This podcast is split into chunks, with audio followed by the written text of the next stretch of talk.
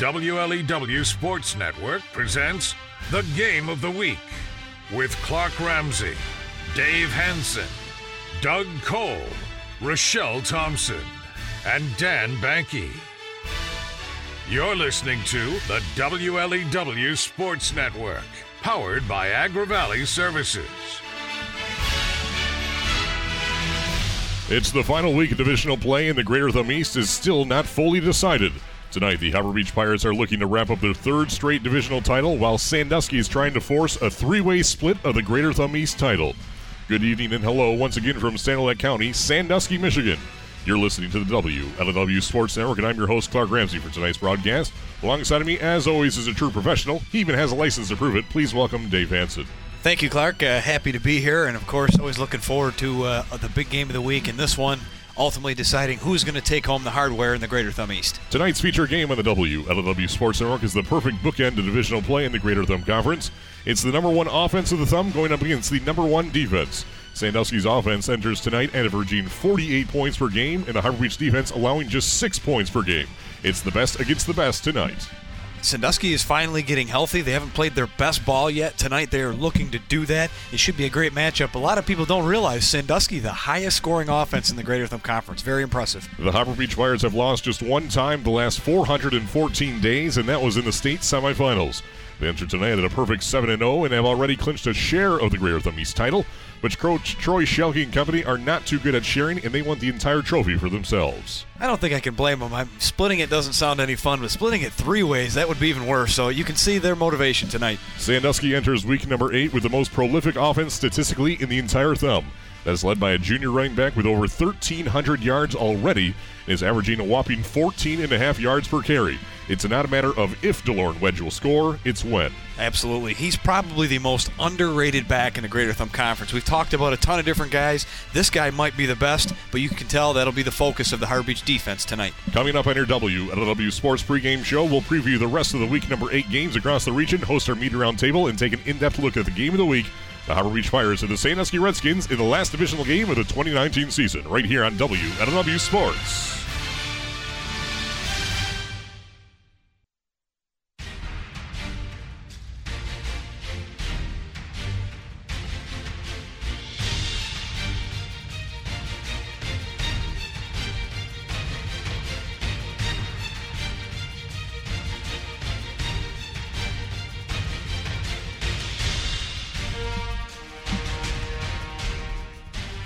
Tonight's presentation of the WLEW Sports Network is being brought to you by Thumb Cellular, the talk of the thumb, DS services of Cass City for all of your agricultural needs. Huron Daily Tribune, home of the Prep Zone, Randy's Hunting Center, 269 Guns, more motor sales of Caro and more shoreline of Sebewaing. Here on Auto Parts, Elber Insurance Agency of Port Hope and Harbor Beach, Dirty Time Landscaping, North Star Bank, guiding the way, D&M Cabinet Shop, Insure, Better Health, Better Life. Are you sure? Internet services are provided by Agri Valley Services and the blazing speed of their TrueNet 4G wireless network. Go to agrivalleyservices.com for broadband internet that you can count on. This game broadcasts a copyrighted presentation of Thumb Broadcasting Incorporated. All rights are reserved. Any reproduction without the express written consent of the WLEW Sports Network is strictly prohibited. Despite Harbor Beach winning seven of the last 10 games against Sandusky, the average point spread dating back to 2009 is just a mere two and a half points. This matchup between the Redskins and Pirates is always an entertaining one, and it goes without saying is guaranteed to be a tough nosed one. Similar program mentalities between Harbor Beach and Sandusky, and partly because both men at the top of the, each totem pole stem from the same coaching tree, Jack Dillon. My name is Clark Ramsey, your host for tonight's broadcast, and to the right of me, as always, also from the same broadcasting tree of Ron Lehrman is the one and only Dave Hanson. Uh, I am simply honored to be mentioned in the same name as Ron, and sent sentences Ron Lehrman. I mean, uh, but uh, I know he's always listening, and we always get mention it to him at least once throughout the year. But uh, I know you're listening, Ron. But uh, I gotta. He, he loves bean soup. So if he's out there, I got a bag of beans for you. Call me up. I got some for you. Each year, it seems that we make our way to Sandusky for a game, and who doesn't love the facilities here that Al, athletic director Al DeMott and his team have prepared for us tonight? But I will say I'm a little concerned for my broadcast partner, Dave Hanson. He may be a little jet lagged after his long commute from home to get here tonight. It sure is. I, my vehicle isn't even warm yet. I hate when that happens. Oh, absolutely. No, but the field uh, looks absolutely beautiful here tonight. Nick Lusher is in charge of that, and he just stopped by and gave, gave him a good, hearty handshake because this field looks absolutely beautiful tonight. It sure does. It's absolutely fantastic, and uh, we were obviously you know fortunate enough to have fabulous weather, a great football weather, I should say, and uh, can't wait for the lights to come on and this game to get underway. With Dave to my right, and that means to my left must be dining with Doug himself, Doug Cole. For seven years now, our director of sports information has been running the roads all the way from Livonia, Michigan, each and every week. Doug handles both the offensive and defensive stats simultaneously. Doug, each week we're getting a little closer to home for you. Yeah, it feels good. I like the drive. Maybe uh, in the future we can do a game in Memphis, and then we're, I'm really close. I would hold your breath there. Well, we need a few things to happen for, before that we ever go there. But uh, we got to know where'd you stop to eat today? I stopped right in downtown um, Sandusky. Uh, it's a steakhouse called the Vault. Oh, Ah, the vault. Okay, and how was it? It was terrific. What'd you have? I have I had a steak with fries and a house salad. Ah, very nice. I've been meaning to get there for quite some time now. Rochelle and I have been uh, talking about getting down here. It seems like we turn into Dairy Queen every time we're in here, but uh, that's definitely does it get the Doug Cole seal of approval. Absolutely, I Oh. totally recommend it. Oh, another Doug Cole seal of approval, and the streak continues. And thanks, Doug. Squeeze in between Dave and I tonight would be our director of game data analytics, Rochelle Thompson. She gets the pleasure to compile a running game log of what is happening. It automatically tabulates first, third, and fourth down conversion rates, time of possession, and much more. Plus, she's my fiance, so I've got that going for me, which is nice. Rice, I, I would think that would mean you'd be able to get her here every week, but I, I can see that you know we're No, doing sir. pretty good anyway. No, sir. And just for the third time all season, we have the entire team together tonight. Our spotter Dan Banky has returned from his advanced spotter training program in California and is our eye in the sky this evening, keeping us right in the trenches of the fake plenty wing T offense. Well, we know that Sandusky's going to run that, and they run it as good as anybody, so it's always helpful to have them around. And plus, that playoffs are right around the corner. It's good to have all all five of us in here ready to roll. It's a lot of body warmth, at least uh, in close quarters, so I like it. With the regular season coming down for to the final few weeks, that means the wait is finally over. The Strong Side returns this Sunday back at its normal time slot. The Strong Side takes place Sundays at 7 p.m. for the remainder of the football season, with the exception of next week, which it starts at 6 p.m. for our two-hour postseason special. Sure is. We get one uh, warm up, welcome back, kind of cover everything that's been happening, and preview uh, the first picture of the playoffs. I'm sure we'll have some snooze to you stuff, so uh, definitely tune in, and we'll get you kind of previewed for that postseason run. And once again, the Strong Side happening this Sunday at 7 p.m. And then for the remainder of the football season, all the way into the playoffs. And when our final team in the local area concludes their season, that is when the Strong Side will end as well. Tonight, we find ourselves in Sandusky, Michigan for the final game of the Greater Thumb East, Harbor Beach at Sandusky in week number eight. We have much more to come, so keep it locked on the W at W Sports Network, being powered by Anchor Valley Services.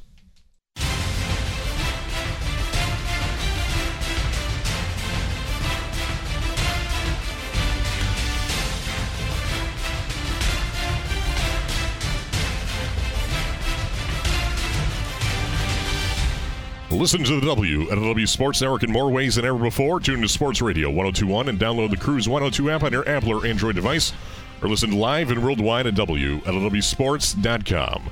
Clark Ramsey, Dave Hanson, Doug Cole, Rochelle Thompson, and Dan Banky with you tonight. Just for the third time all season, the whole gang is here in Sandusky, Michigan, as the Harbor Beach Pirates are rolling in in the final week of Greater Thumb East action. And there's still portion of the Greater Thumb East title on the line.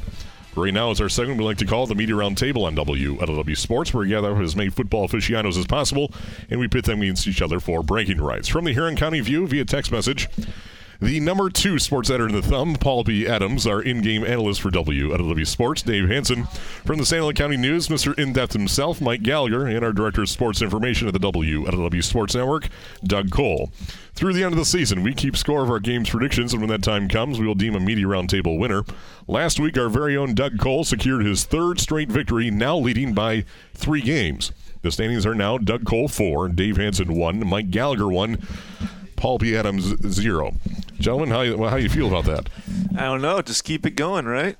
That's got to be some kind of record, three games in a row. I think so. I, I, don't, I don't remember anybody winning three games in a row, so I'll have to go back into the record books, which don't exist, but we'll uh, we'll take a look. So how it works, each meter representative picks a winner and a final score for tonight's feature game in the W at the W Sports Network. The winner is deemed by selecting the winning team and by having the most accurate point differential. If no one selects the correct winner, then I, Clark Ramsey, will graciously accept the victory for the week. Since Doug won last week, he will once again go last, followed by the second most recent winner, which would be Dave, and so on. So the order tonight will start out with Paul P. Adams, then go to Mike Gallagher, Dave Hanson, and then Doug Cole. All right, let me pull up uh, D- D- uh, Paul P. Adams' message here. He said, batting leadoff once again. Hello, darkness, my old friend. The last two weeks, Paul, this is, I'm quoting Paul here. I've tried to go strictly by the numbers on the media roundtable. As you can see by my position, that has not exactly worked out. It's back to the drawing board. Paul P. Adams is going with his gut on this one. He says Harbor Beach struggled last week in the second half, but he believes that that's just the wake up call the Pirates needed. They will turn in their best effort of the season. Paul P. Adams is taking Harbor Beach 46, Sandusky 6. A 40 point victory, according to Paul P. Adams. Oh, it's uh, probably not the best. Uh, probably not the best, or probably the best thing that he's not here tonight with that pick. Wow! Woo. All right, now we move on to Mike Gallagher, and here we are. He said, with Zach Franzel returning to the Redskin lineup, this game could be closer or even a win for Sandusky. However, Harbor Beach comes into the contest battle tested and just ended USA's four game winning streak, according to Mike Gallagher of the Sanilac County News. Uh, Sandusky, meanwhile, has played four teams with a combined record of 3 and 25 over the past four weeks. He's taking Harbor Beach 32, Sandusky 20, a 12 point victory for Harbor Beach, according to Mike Gallagher, 32 to 20. Now we move on to our in-game analysis. Dave Hanson. Well, this game's very important to us, gentlemen, because basically whoever wins today, Doug, if you win it, you pretty much have it sealed. But if one of us three happen to get it, especially Mike or I, we have a chance to get hot and maybe catch you. Uh, so I got to pick a very good number here. Now Sandusky is much healthier, probably the healthiest it's been all season. Which I agree. Is, yes. Which is strange. It's normally the other direction. Um, so I and at home, Sandusky's a very motivated club looking to do something, and this is the one that they've targeted. They haven't been able to beat Harbor Beach, but they've been very close. And uh, this is a team that certainly has a chance to win. And if they did, I don't think anybody would be that surprised. And if you are, you're crazy. You don't know enough about Sandusky. But that defense, uh, that offense has been really good, but they have not played an offense that has the upside that Harbor Beach has. And uh, I'm right there with Mike Gallagher. I think Harbor Beach responds. Um, I think they get off to a faster start and try to cruise to the finish line like they did last week, but I think they do a little better job. I have Harbor Beach winning 28 to Sandusky's 15. 28 to 15, a 13 point victory for Harbor Beach, according to Dave Hanson. So that leaves Doug Cole, our director of sports information, here with a three-game lead, leading four to one to one to zero.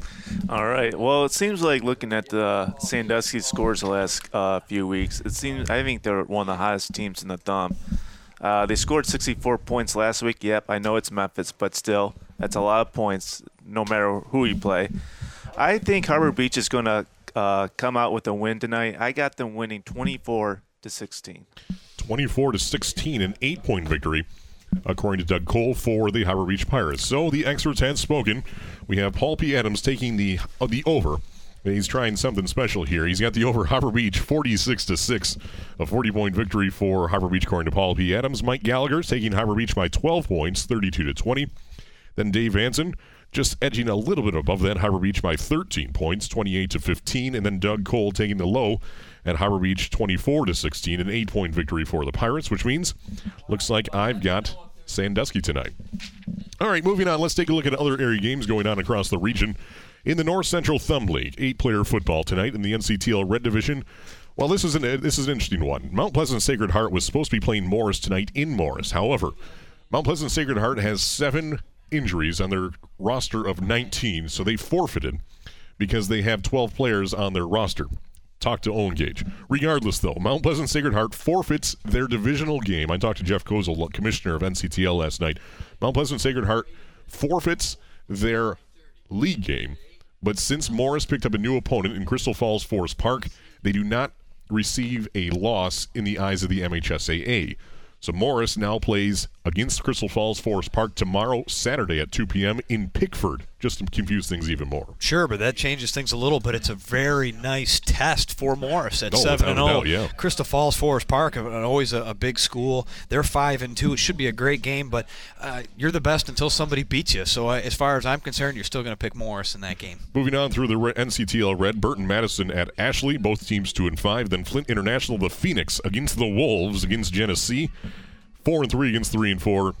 Uh, the only one that really matters there, Flint International should be able to handle Genesee, and they get their fifth win and, and possibly could sneak in into that first round of the playoffs. In the NCTL White Division, three games going on tonight across the region in Owendale, Fairgrove, and Bay City.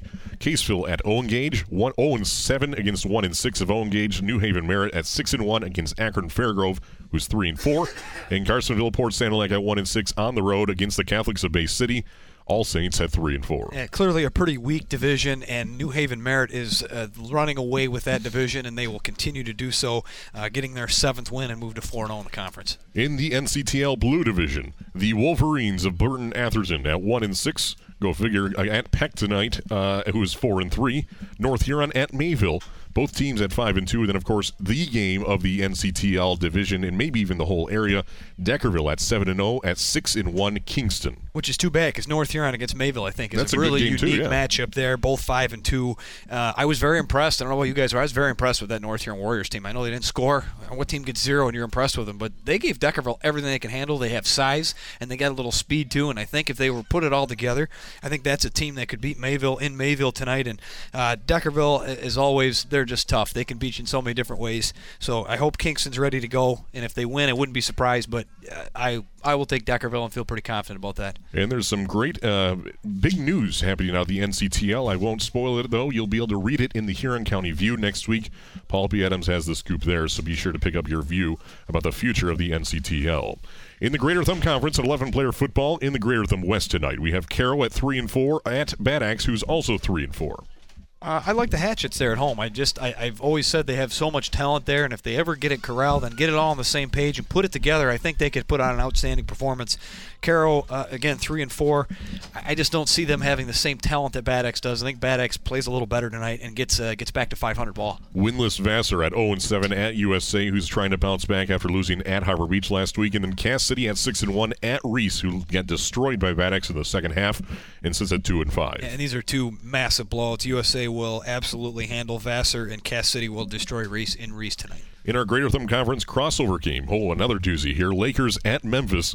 Lakers 5 and 2, trying to find that sixth victory. They should tonight as they play winless Memphis. They should. They're beat up. Uh, they're struggling, and they they've just kind of spiraled out of control here. But uh, Memphis is a nice game to have on your schedule. Uh, they should get win number six. In the Greater Thumb East, Capac at Brown City. Capac at 1 and 6, Brown City 3 and 4, and Ubly at 6 and 1 at Marlette 2 and 5. I think Brown City should get no, win number four against a local rival there in Capac and get the 500 ball. Keep in mind they they got a chance to run the table now too and, and maybe be a playoff contender. But uh, Ubly should handle Marlette, and I, that one won't even be close. Probably in that 50 to six range. And then, of course, the game of the week here on the W at W Sports Network. Harbor Beach at Sandusky, and the experts have spoken. All four of them taking Harbor Beach. A wide variety of scores here. On the low end, Doug Cole taking Harbor Beach by 8, Mike Gallagher at 12, Dave Hanson at 13, and Paul P. Adams playing it safe, and he's taking Harbor Beach by 40 points. So he's got a little ro- room to run at least this week. He, he's got to do something crazy to get a win, but um, he could also seal his fate and have a big goose egg in that first column too. I don't know. I mean, this uh, this game's either going to be two things. It's going to be either really close or not close at all. Is my opinion, and I'm leaning on the really close. Is my opinion. Uh, so am I. I All agree. right, it's time for another short break. When we return, we'll take a look at the away team tonight, the Orange and Black Harbor Beach Pirates, right here on your home for high school football, the W at a W Sports Network.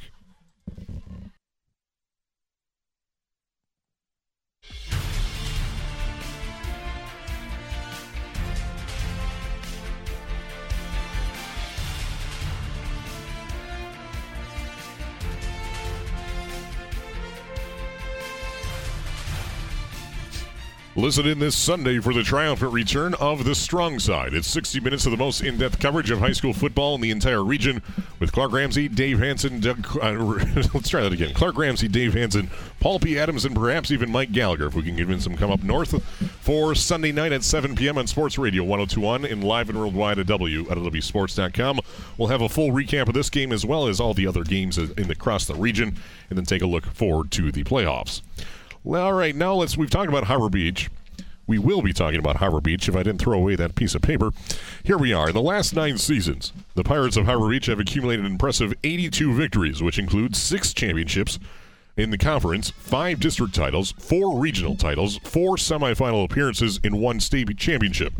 At the helm of all of those runs, plus an additional 14 years dating back all the way to 1997, would be the head coach for Harbor Beach, Troy Shelkey.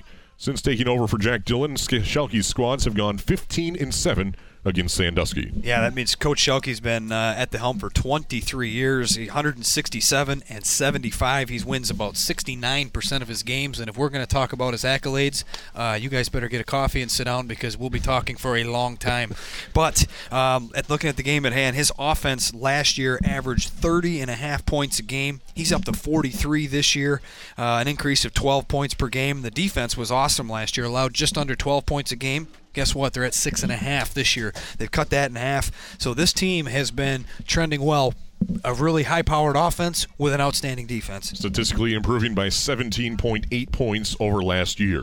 For seven weeks now, Harbor Beach has been utilizing a two quarterback system, interchanging almost constantly between junior Dylan Kadar and senior Michael Anderson each have their strengths, and the Pirate offense shows because of it. Certainly does. Uh, Dylan Kadar is probably the most versatile of quarterbacks, as he certainly has the ability to roam in the pocket, run around, make things happen with his legs. But he is truly the better passer in the game. He averages 73 yards per game, three and a half completions. He attempts six a game, and he averages a touchdown a game, which is pretty impressive.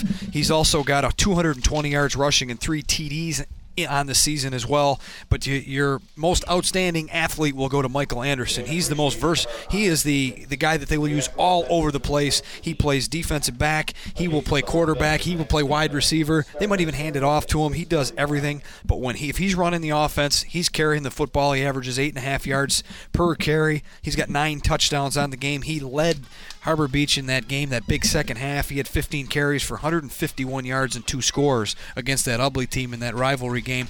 And uh, again, he's going to be the vocal point of the offense, but they feed off of uh, what the running backs do and what Grant or what Dylan Kadar does. As a team, Harbor Beach has put together over 2,300 yards of offense, with 1,800 of them coming from the ground game. The Pirates have five running backs with at least 150 yards, with combined 28 rushing touchdowns. They sure do. Uh, Devin Puff is the lead running back. He's the physical back. He's the bruiser. He's got 72 carries for just shy of 500 yards on the season and nine touchdowns. Caden Boynton has taken a bigger role as the season goes on. A couple injuries. Guys like Ethan Hessling have not have gone down. Kate, uh, Boynton is the guy that's going to get some change of pace carries. He's got just 18 carries on the season but he's taking it for 259 yards and three scores. Matter of fact, he's averaging just over 14 yards a touch. So when they use him, he's come up big for them, but they like using him sparingly and limitedly, and he's done well with that so far.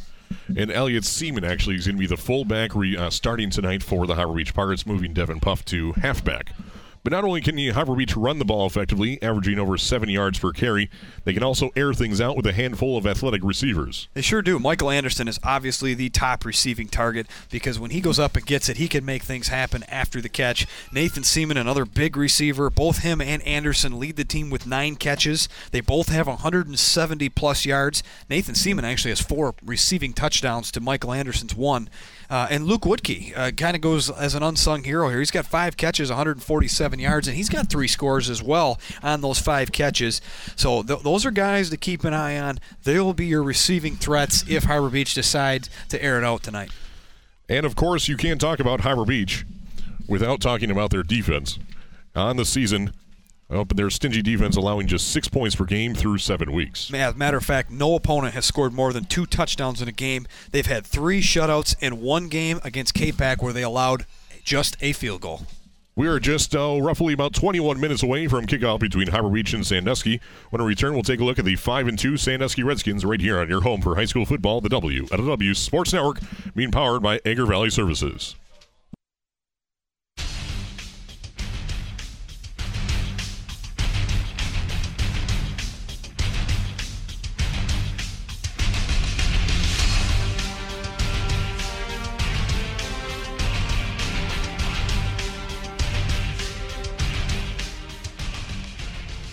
You're listening to the W LLW Sports Network on Sports Radio 1021 and live and worldwide at WLEWSports.com with Clark Ramsey, Dave Hanson, Doug Cole, Rochelle Thompson, and Dan Banky from Sandusky, Michigan, as the Harbor Beach Pirates are in week number eight of high school football. Last year, the Sandusky Redskins finished the year 8 and 2 with an extremely young roster. Losing just a handful of key elements to graduation, the Redskins returned to the gridiron this year and found themselves in an offensive shootout against Saginaw Nouvel, losing 42 to 58. Since then, Craig Jacobson's program has lost just once to Ubly, but have been averaging 48 points per game this season. That's one point per minute of play on average. Coach Jacobson uh, been at the helm for seven years. He's 41 and 25. He's won 62% of his games. He has a conference championship and also won the district that year in 2015. Uh, he, he held Ubly to 14 points, uh, but still weren't able to come off a victory. Lowest point total this season, 42, uh, and rushing totals, 2,300 yards, 38 TDs. Side note, though, they've got three passing touchdowns on the air, but just 170 yards, so you may see it once tonight or twice, but that would be it. This is a run-heavy offense with three very dynamic backs. Sandusky historically runs out of the T offense and clearly have had success running the ball this year. Of those 2,300 yards from the run game, 1,319 of them come from one player, and he's just a junior.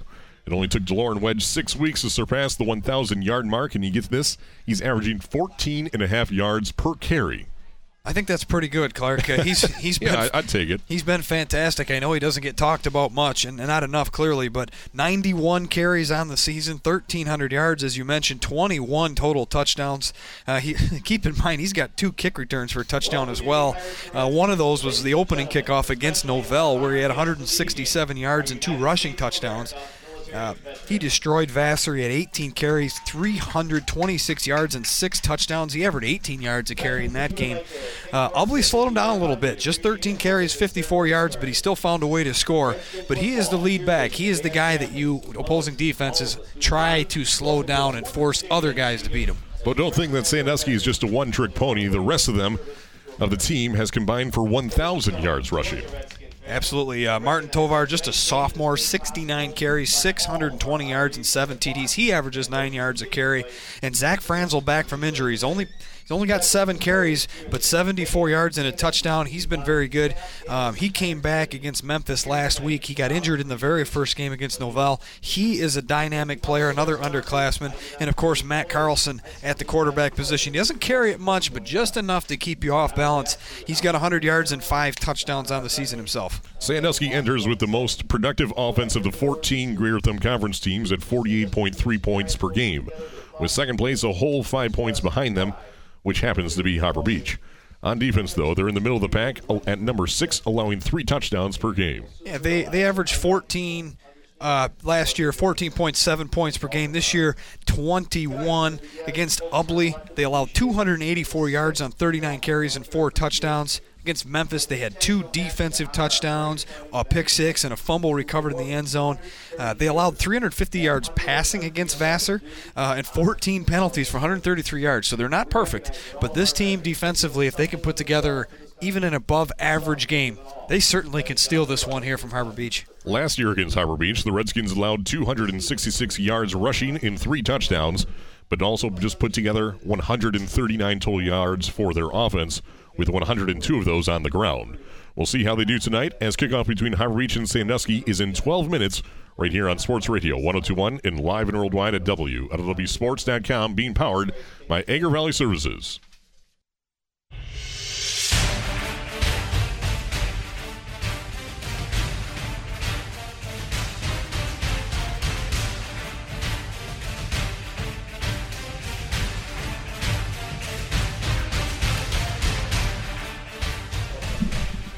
You're listening to the WLEW Sports Network, and now we listen in to the Sandusky Marching Band with our national anthem on Armed Service Night here in Sandusky. Standing at attention, placing our hands over our hearts, and let's join in singing our national anthem. Mr. Eisendrath.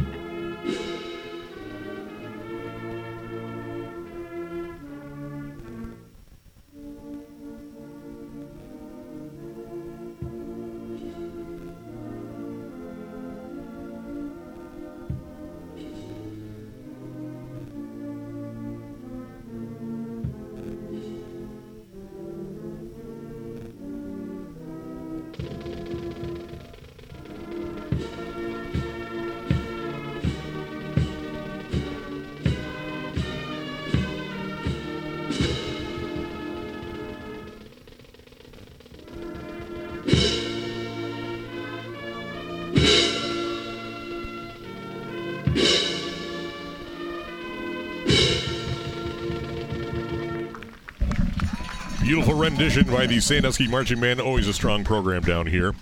But as the Canadian Goose flies, it's 30.7 miles from Harbor Beach to Sandusky High School. By vehicle, you're looking at a 37 mile journey taking roughly 42 minutes. West on M142, south on Ruth Road through Deckerville all the way to 46. Turn right past the Dairy Queen and south on Elk Street. In regards to school size, Sandusky is the seventh largest school in the Greater Thumb Conference and has 289 students in the eyes of the MHSAA, a drop from 11 from the previous year. For Harbor Beach, they are the second small school in the GTC, second only to Ubly. There are 207 Pirates, a decrease of 15 from 2018. So altogether, Sandusky by 82 students. Tonight marks the 37th time that Sandusky and Harbor Beach have played each other. Every year since 1983, when Sandusky joined the Thumb C League, previously being in the Thumb B League. Overall, in the historical series, Harbor Beach is doubling up Sandusky. The Pirates have 24 wins, Sandusky with 12. Average score Harbor Beach 22, Sandusky 17. In the role of offensive production, we have two of the best offenses in the great, entire Greater Thumb Conference here tonight. Sandusky scores an average 48.3. Harbor Beach is putting up 43 points per game. So on offense, it's Sandusky by 5.3 points. On the defensive front, Harbor Beach is the second best defense in the GTC, behind Cass City by just one tenth of a point. Per 48 minutes of play, the Pirates are allowing just 6.4 points. The Redskins have the sixth best defense, allowing 21 points per game on defense. It's Harbor Beach by 14.6. Las Vegas has set their line for the night, and they're confident that line unless it's wrong. Our colleagues at The Ohio State University and Aaron Rodgers, referee sports wagering department, after factoring in all possibilities, stats, injuries, weather, and location. The spread for tonight sits at Harbor Beach by 12 and a half points. Tonight is the 291st day of the year, meaning just 74 days until New Year's Eve and 143 days until March 9th. And for those who are joining us, welcome to our week number eight broadcast between Sandusky and Harbor Beach. Thank you for listening to tonight's game. Whether you're listening at home, you are abroad, or perhaps even heading to the movies, which, Dave, that brings me to this week's trivia question. Uh, movies. That sounds Movies, good. Let's all do right. it. Well, if you were to head east out of Sandusky and M46, you'd be finding a very familiar staple of hot summer nights the Highway Drive In Theater. My question to you, Dave, is in what year did the Highway Drive In Theater in Carsonville, Michigan open? Uh, great question. And uh, per usual, I don't have a clue. So I'm going to go with uh, 1965. You're on the right path, but actually go back to a couple more decades. In 1948, Torchy Clemens opened the theater. He was a manufacturing plant owner in Deckerville and teamed up with Doug Davis, who ran it for him. He, Doug Davis, owned the lumberyard in Deckerville. The original screen was used all the way from 1948 until April of 1996 when a storm took it out, and they had a new one up within a month. In its peak, there were over 5,000 drive in theaters across America, which was in the 1950s. Now, across the entire nation, there are just 330 spread across 46 states. My question to you, Dave how many drive in theaters still exist in Michigan? Uh, boy, 330 left in the whole nation. In the whole nation. Uh, I'm going to go with 15. Uh, cut that in half. Eight. Eight drive ins in the entire state of Michigan now. The Capri in Coldwater, Cherry Bowl in Honor, Sunset Drive In in Hartford, the Getty Four Drive In in Muskegon, the Ford Drive In in Dearborn, US 23 Twin Drive In in Flint, and the Five Mile Drive In in Dowagiac, and of course the Highway Drive In in Carsonville. The Highway Drive In Theater is the, still the oldest running drive in theater in the entire state of Michigan. Altogether, it can hold 360 vehicles. In 1981, they saw their highest attendance of all time with 704 paid attendees. So, Dave, your final bonus question here tonight. What movie holds the record for the highest attendance at the Highway Drive In Theater? In 1981. 1981. There's, There's, your hint. There's Yep. your hint, yes. Yeah, that narrows it down. Uh, I I don't have a clue. I don't know. I, I have no idea. Porky's. Sure. Yes. Okay. The highly contested film that went on to earn $111 million in 1981. And, of course, highly contested everywhere. Porky's is actually the best attended movie of all time at the Highway Drive-In. Dave, speaking of football, though, what's your three keys to tonight's game? Well, let's start with the uh, the road team for the Harbor Beach Pirates. Number one, you got to stop DeLorean Wedge. Uh, if you don't stop him, he will, he will run all over you all day long. And Harbor Beach will be playing from behind the entire game. On the other side of things, um, Sandusky needs to remain physical. They're going to be undersized, undermatched a little bit on that line, but they are fast and they are athletic, and they have to maintain gap presence as long as possible, create holes. And get- DeLorean Wedge and Franzel and those guys, they don't need a lot of running room. They don't need a lot of open space. They can fly, but That's what they have to do to maintain this bigger Harbor Beach size up front. And last but not least, uh, Harbor Beach fell asleep last week. They got off to a good start put it in cruise control. They cannot do that. Keep that playbook open, reopen it. It's almost playoff time. It is now's not the time to hide your team. Now's the time to showcase what you have. Because if you do it well, it doesn't matter how much film is out there. This team cannot let what happened last week with USA happen here tonight. Because a team like Sandusky might just beat them. They have to stay hungry for all four quarters. Current conditions in Sandusky, Michigan are 44 degrees with partly cloudy skies. They're calling for a 0% chance of rain this evening. Winds are out of the east at 2 miles per hour, gusting up to 5. Visibility is at 9 miles. Barometric pressure is dropping at 30.03 inches, and the dew point is at 36 degrees. It feels like it's 44 degrees out. Humidity is at 77%. Sunset was 15 minutes ago at 6:44, and we're currently in a waning gibbous moon phase. So I think it's safe to say it's a beautiful night for football. On October 18th, the sunrise at 7:47, sunset at 6:44, which means we have 10 hours and 57 minutes of daylight. We lost 20 minutes from just a week ago, and now we have over 13 hours of darkness each and every day. Sandusky won the toss. He's elected to defer to the second half tonight, so Harbor Beach will be receiving the opening kick. Your officials tonight Joel Vina is your referee, umpire John Wright, linesman Mike Rossini, line judge John Schunigler. Uh, let's see, we'll call it Schunigler, and your back judge would be Tom Mehlu. We're going to take a short break of about 30 seconds. When we return, we'll have your starting lineups and all the opening hoopla here from week number eight on the W LW Sports Network.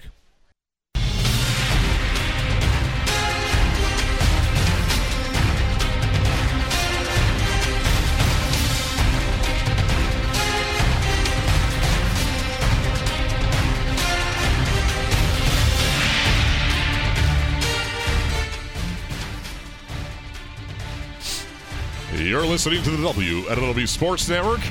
7 o'clock is on the clock, which means it must be kickoff. Clark Ramsey, Dave Hanson, Doug Cole, Rochelle Thompson, Dan Bank with their call tonight from Sandusky, Michigan, is the Harbor Beach Pirates. We were actually wrong on our coin toss. Looks like Harbor Beach is actually going to be kicking things off to start this game.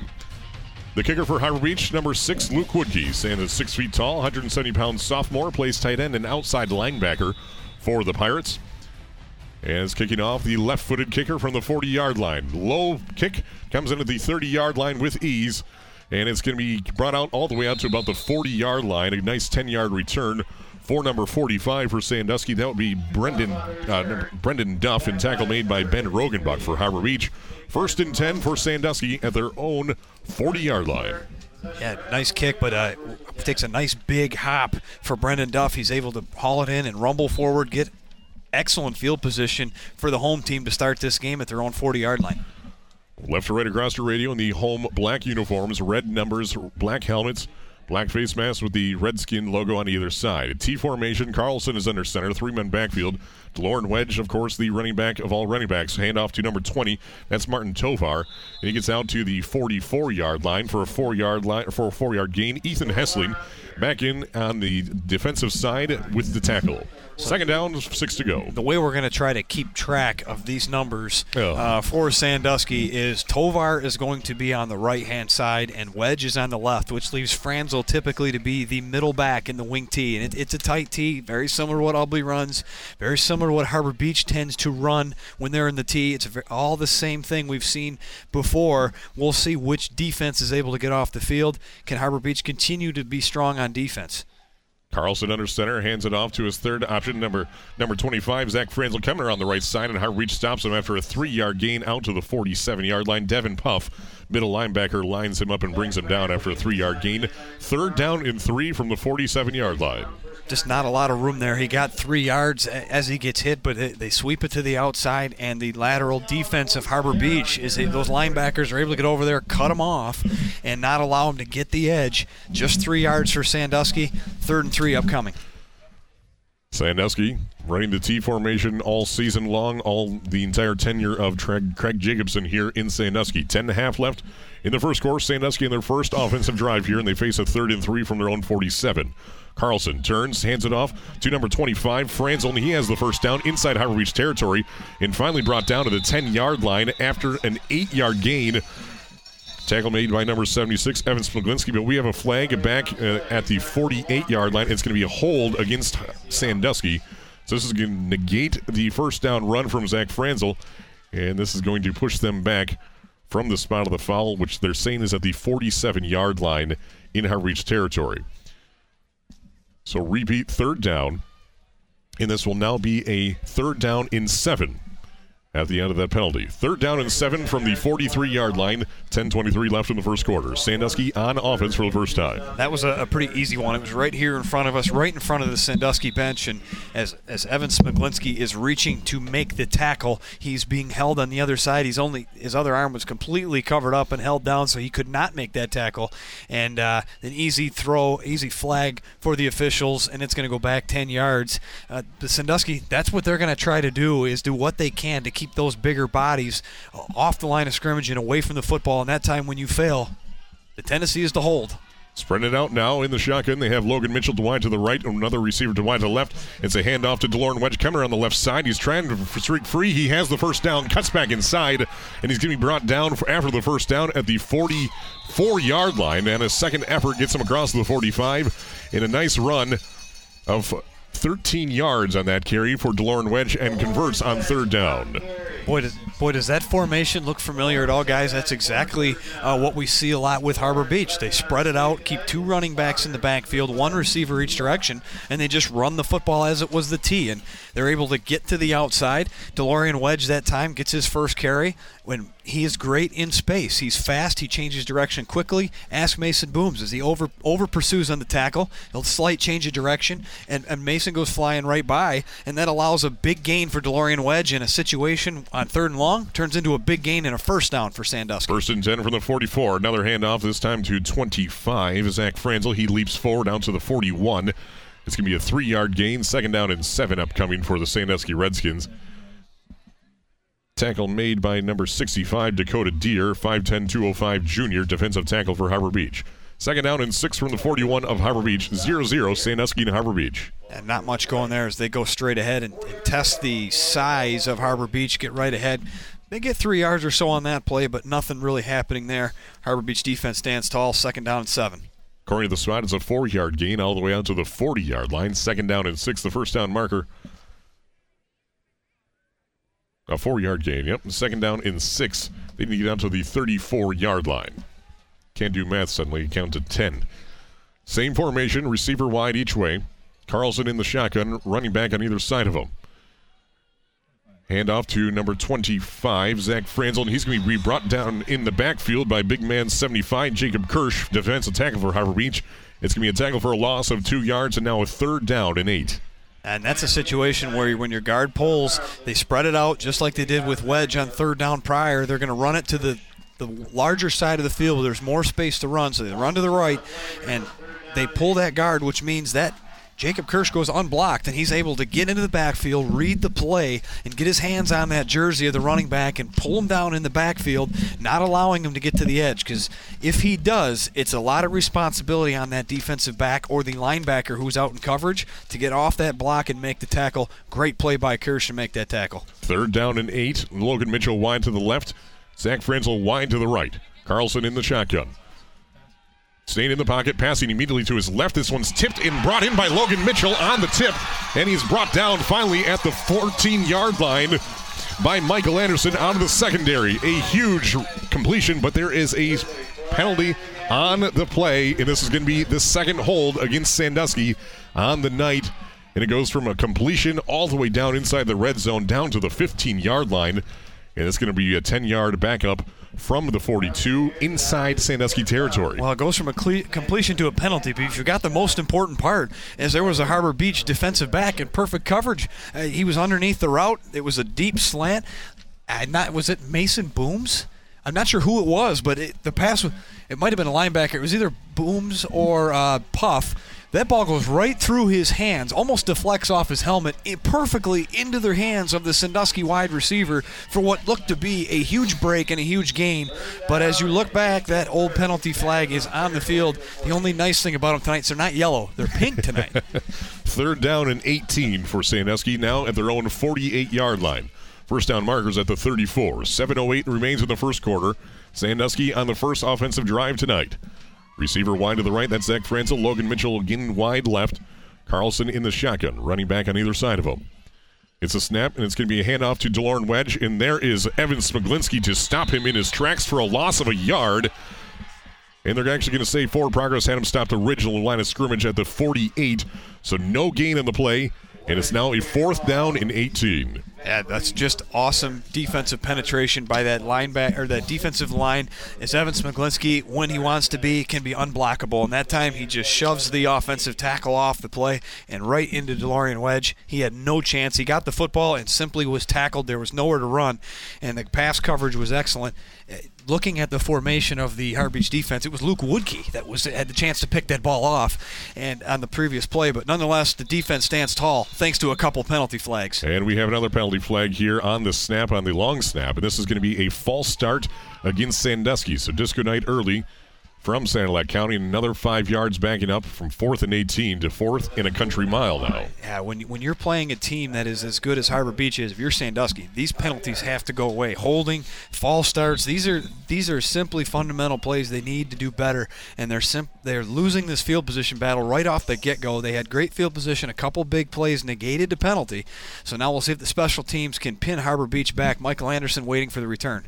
First down marker is at the Highway Drive-In. This is a blind drive punt from Sandusky, bounces at the 33. And Sandusky's going to down this one at the 28 yard line, where Harbor Beach will take over on offense for the first time tonight.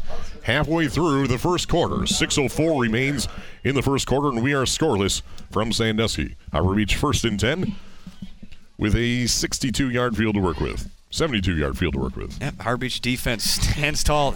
Those increments of 10 are ah, tough That's tonight. What's driving going me, on? driving me crazy, apparently, yeah. I can't blame it on Sanilac County. You were just fine last week. That's true. Well, we're facing north. We're facing east last week. right, yeah, and that That's wind my was problem. that wind was blowing right in it. It's not not totally open air tonight. Maybe that's what it is. I think so. From the 28 yard line, Kadar at quarterback for Harbor Beach. In the sh- spread formation, pass over to the right to a screen pass to Anderson is caught. He has positive yards and he's getting forced out of bounds at the 30 yard line after a two yard gain.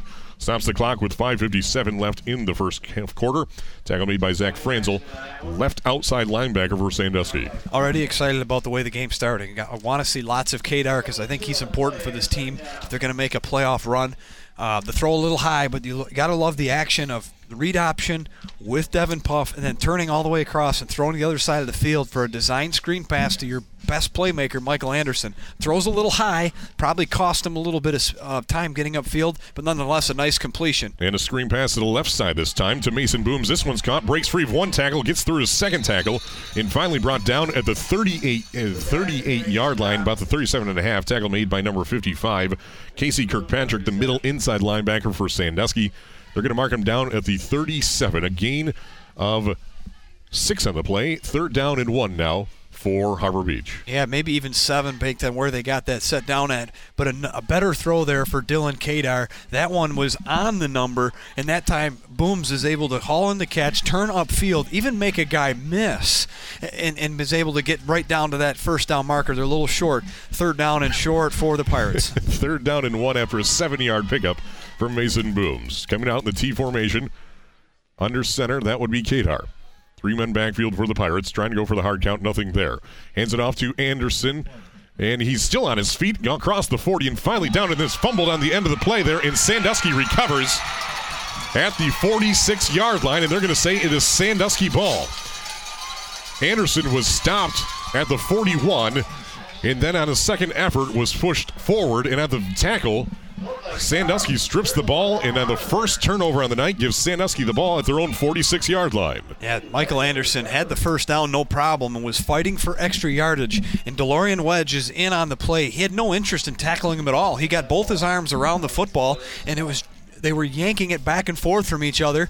And but Anderson was continuing to move forward, so you can't call the play dead. No. And as DeLorean Wedge gives one good pull, he's, he's able to spin the ball out of Michael Anderson's hands, and it bounces away. He, he recovers that fumble, and Sandusky forces the first turnover and takes over here eh, already in Harbor Beach territory. And off to Martin Tovar on that one. Now gets out to the 44 yard line. Tackle made by number 42, Ethan Hessling, linebacker for Harbor Beach.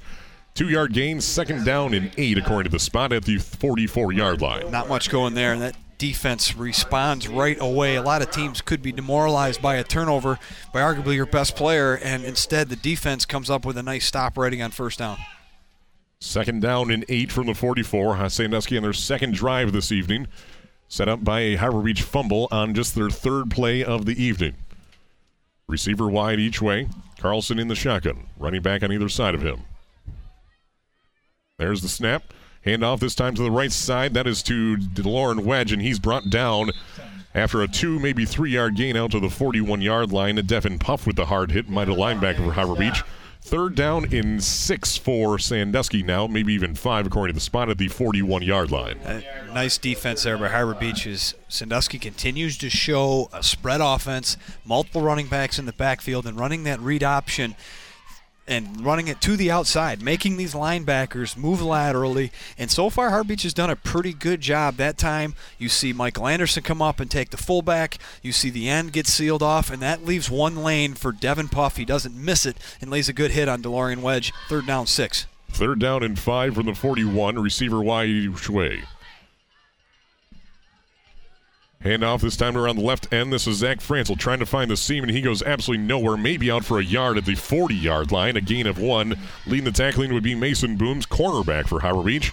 And now Sandusky facing a fourth and five from the 40, 41 and a half yard line. Nice job there by Mason Booms. He's able to force the running back to stop his forward progress, stands him up just right, and that allows Grant Smiglinski, Jacob Kirsch to come in and help seal that running back off and push him backwards.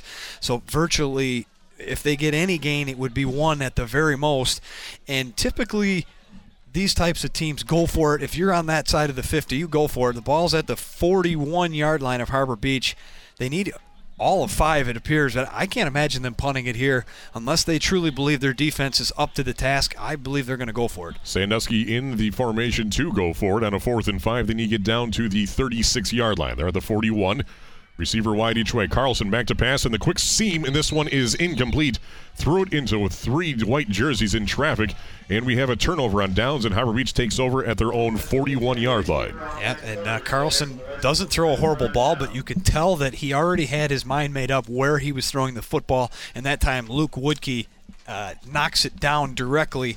Nice batted ball there. He doesn't allow it to go up in the air for anything to happen. That time he simply knocks down that pass, and Harbor Beach's defense stands their ground, forces a fourth down turnover, and gives the ball back to their offense. Just five yards gained on Sandusky's second drive of the night. Harbor Beach on offense for the second time. Kadar to pass to the right is complete into the hands of number 16, Nathan Seaman. He has the first down inside Sandusky territory and finally brought down at the 44 yard line. Tackle made by Zach Franzel, left outside linebacker for Sandusky. Move the chains into Sandusky territory. Uh, a quick hook route. You got the slot receiver that just streaks down the field. It's man to man coverage.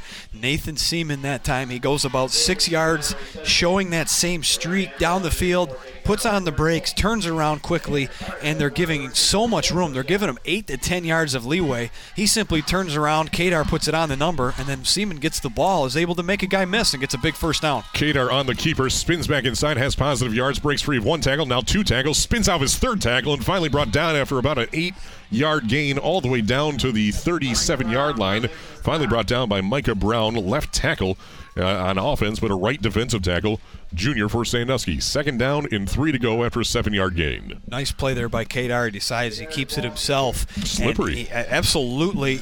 Uh, nothing was fast about it, but he moves quickly left and right. He's able to dodge a few tacklers. Those arm tackles just aren't going to work as Kadar is able to shove him off, and as soon as he gets hit, he spins out of that one. Three missed tackles on that play by Sandusky. That won't work. Man in motion. And now we had flags, and we have a, a false start on Harbor Beach, going from a second and three to a second and eight. Troy Shelke not too pleased with his sophomore wide receiver there. 115 left in the first quarter. No score between Sandusky and Harbor Beach, and now Harbor Beach backed up five yards. Their first penalty of the night. No, it's pretty lonely out there in the slot receiver when you're the only one moving and nobody else. It's pretty obvious.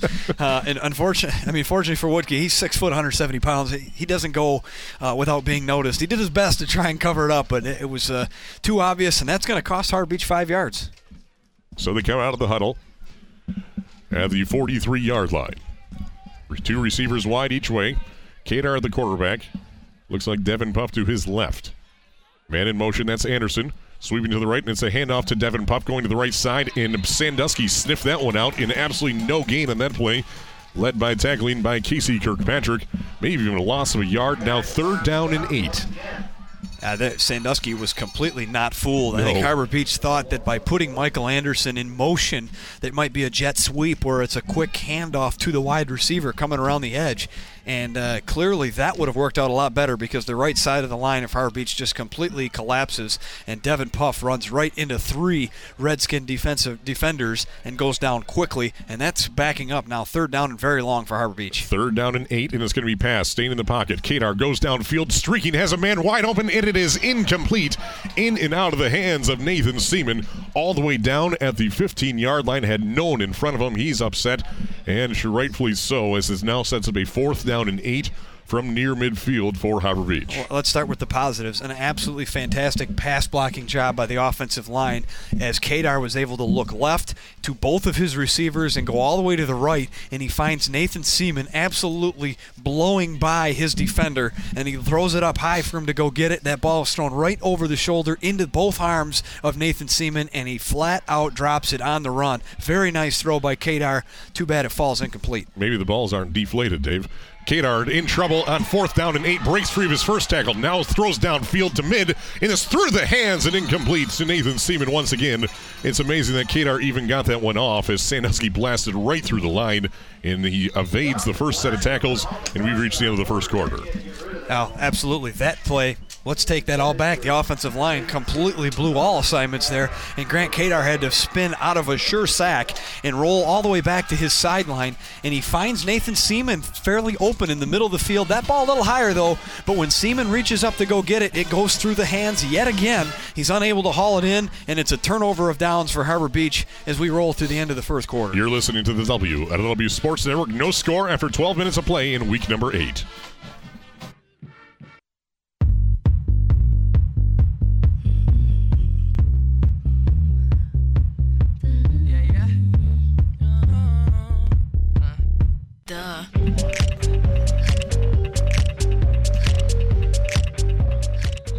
Listening to the W at W Sports Network after 12 minutes of play, 0 0. Sandusky now on offense for the third time tonight. They start at their own 43 yard line. Back to pass. Carlson goes downfield, and this one's into the hands of Wedge. And Wedge to the 20, to the 15, to the 10. Touchdown, Sandusky! 47 yard line.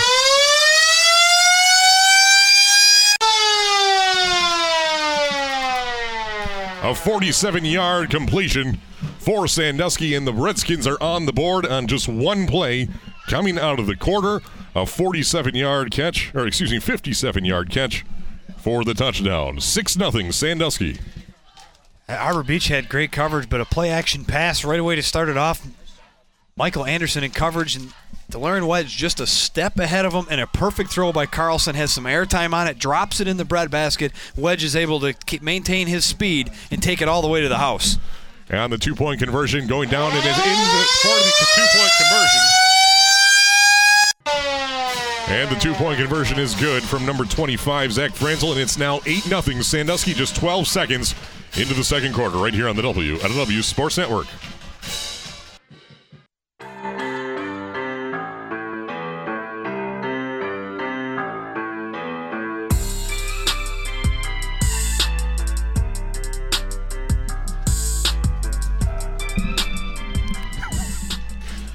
Eleven forty-eight in the second quarter, and Sandusky's now leading the Harbor Beach Pirates eight 0 after a one one play, fifty-seven yard drive, which is completion from Carlson to Wedge in for the score. No one even around him, and it's now eight 0 And we have fireworks now tonight too. This place has everything. Anything to make noise, Clark. Yeah, I'm pretty sure. oh, that siren. I think Doug Cole lost all hearing in his left ear here. He's about 18 inches from it. Kicking things off, that looks like uh, Sandusky's number 25, Zach Franzel. And it's an onside kick, and they have to bring it in at the 38 yard line. Uh, number nine, Mason Boom. So it's going to be um, About a 62 yard field to work with for Harbor Beach, trailing 8 0 to Sandusky. First and 10, left to right across your radio. Oh, nice play there by Booms because that ball certainly had eyes on the sideline, and all of a sudden it just died, and he's able to dive over to it. A pretty good kick there by Franzel, and uh, a little closer than Harbor Beach would like, but they are able to cover that one up and secure their third possession of the evening. So far, coming up empty on the first two. Sandusky's just striked on a big passing play. How does Harbor Beach respond? Two receivers wide each way, working off the right hash. Kadar in the shotgun has Puff to his right. There's the snap, and it's a pass immediately downfield, right downfield to Nathan Seaman, wide open and as caught at the 32 yard line, leaping for that one. It is brought in and move the chains into Sandusky territory. They're going to mark him down right at the 30 yard line.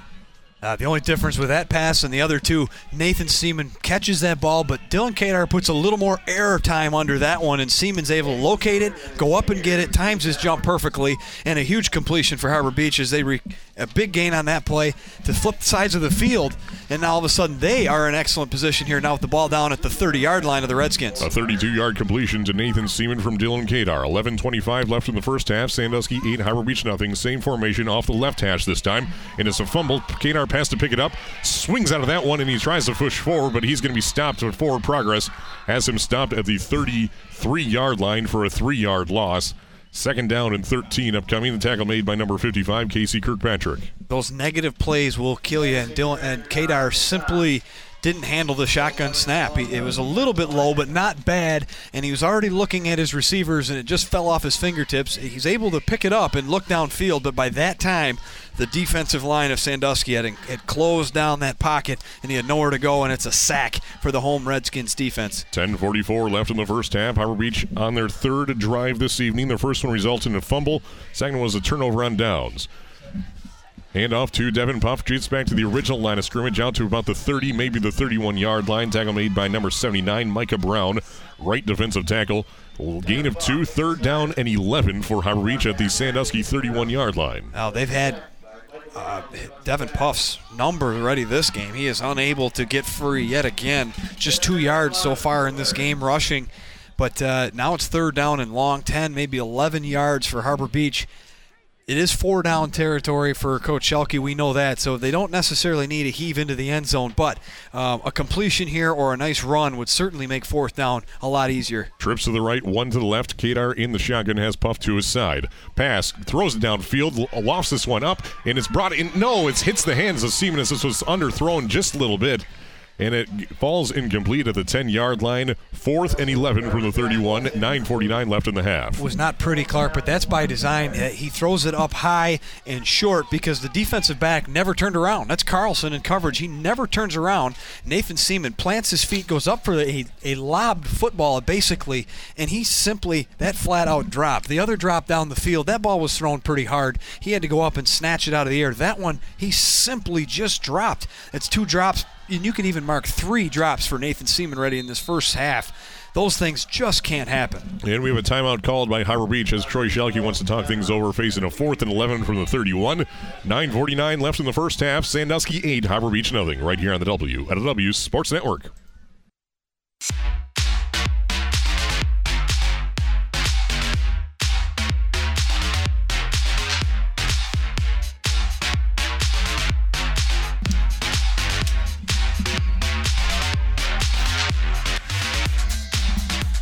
Harbor Beach facing a fourth and 11 from the Sandusky 31 yard line, trailing 8 0 to the Redskins in week number 8.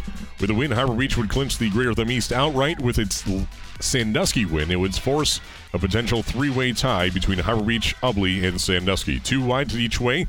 Kadar rolling to his right.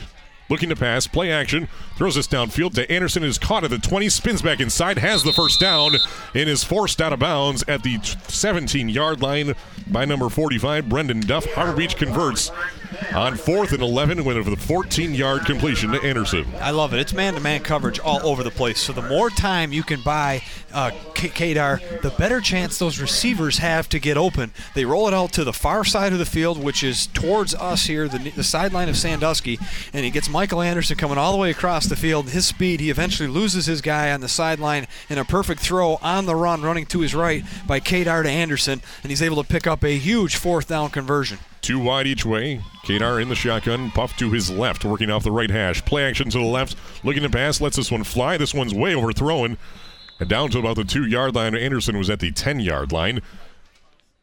Almost went into the hands of a Sandusky defender against Seaman, way away from the play. Second down in 10 from the 18 yard line. Well, that time he rolls the pocket to his left, and Anderson is coming from right to left, about five yards down the field, uh, running horizontally, and you got Nathan Seaman on a post route to the back of the end zone.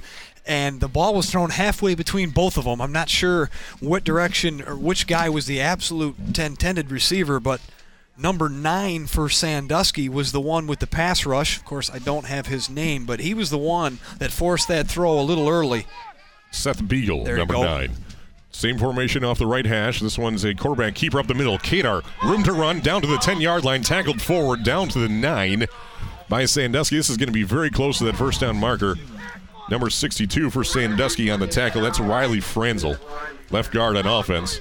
Defensive tackle, uh, left inside linebacker for defense. Third down and two for Harbor Beach. A nice play there, but a good read by uh, quarterback Kadar. He puts the ball in the arms of Puff, and there are three Redskins right there. So he smartly takes the ball back and goes to the right side where there is very few defenders, and Kadar is able to make an eight-yard gain. Look, no problem. Third down and two for Harbor Beach. Back to the tee. Elliot Seaman, no, excuse me, number 42. That would be Ethan Hessling. As a fullback, handoff to Anderson, tries to dive forward. He's close to that first down marker, down to the eight yard line. They might have to bring the, the sticks out this one. Tackle made by number 45, Brendan Duff. No word yet from the officials. Whitecap takes a look at it. And they're going to say first down. Move the chains for Harbor Beach once again. Now first in goal from the eight yard line. 8.43 left in the second quarter. Sandusky 8, Harbor Beach nothing. We've seen Cass City transfer their offense to this. We've seen this is kind of the new theme. Your best athlete starts at quarterback, and before the season's done, you find him in the wing T, you find him at wide receiver.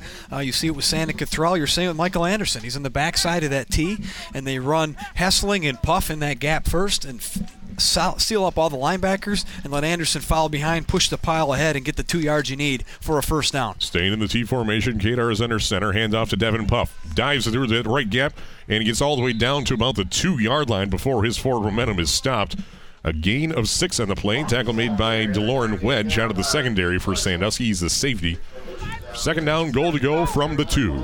And I like this offense for Harbor Beach personally because by putting Anderson on the right side, he is a guy that you need to be accounting for of him hitting the gap quickly. When he was quarterback, he was the delayed run around the outside. You had a little time to recover that. That's still a threat with Kadar, but with Puff on one side and Anderson on the other, with Hessling now back as your lead blocker, this offense can go a lot of different directions from the tee. T formation again. This one's hand up to Anderson. He's in touchdown Harbor Beach with 7:33 remaining in the second quarter. Harbor Beach scores for the first time tonight, and it makes it a two-point ball game with the two-point conversion still upcoming. Sandusky 8, Harbor Beach 6, 7.33 left in the second.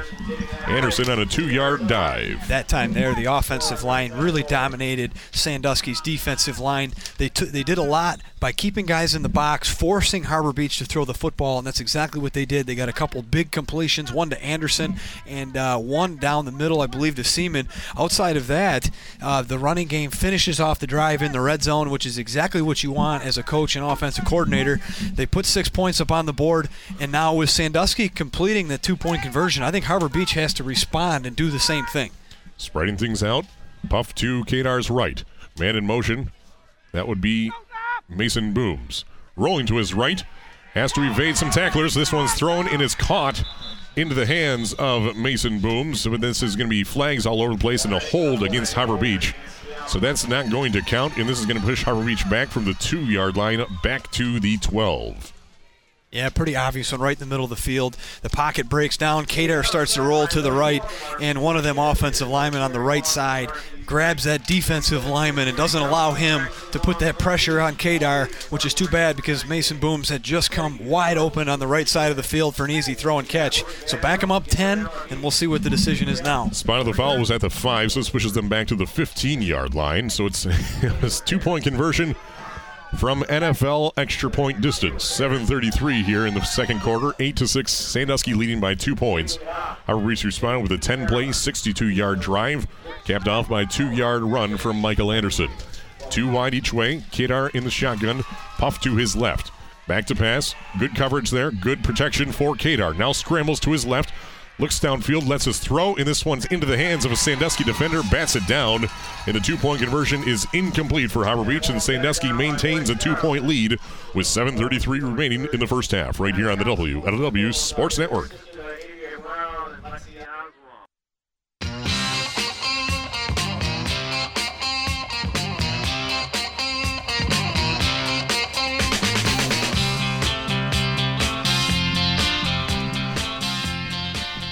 Sandusky 8, Harbor Beach on the board, though, with six points with 7.33 remaining in the first half.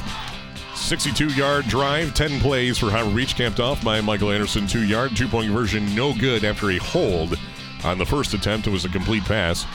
Sandusky by two points. Harbor Beach with 120 yards of offense on the night. Luke Woodkey kicking off from the 40 yard line, left side of your radio to the right side. White uniforms, black pants, white jerseys, black face masks for the Pirates tonight. Left footed kicker, nice looking pick. Comes in at the 15 14 yard line for Sandusky. Coming back to the midfield, that's number 25. That's Zach Franzel. And he stopped at forward progress at the 31 yard line. Nice return there, about 20 yards for Franzel. First and 10 for Sandusky. Tackle made by Jacob Kirsch on special teams. 7.25 remains in the first half. That's right, a, a booming kick by Woodkey, and Franzel brings it out right to his own 30-yard line. So 70 yards to go for Sandusky as they hold a nice lead, eight to six, seven and a half to go in the first half. I reach his last drive four minutes and 15 seconds. Held the ball for about seven minutes and 47 seconds on the night. Sandusky now on their fourth drive this evening. They've connected on one of their first three. 7 and 25 left in the first half. Went with the wing tee to the left this time. Two men backfield, wing back to the left. Carlson under center, pitch out to number 26, Wedge. Breaks free of his first tackle, jukes back inside, and he finally falls down at the 37 yard line. That's going to be a gain of three. Tackle made by Nathan, se- number seven, Devin Puff, middle linebacker for Harbor Beach. But not until after a seven yard gain for DeLorean Wedge.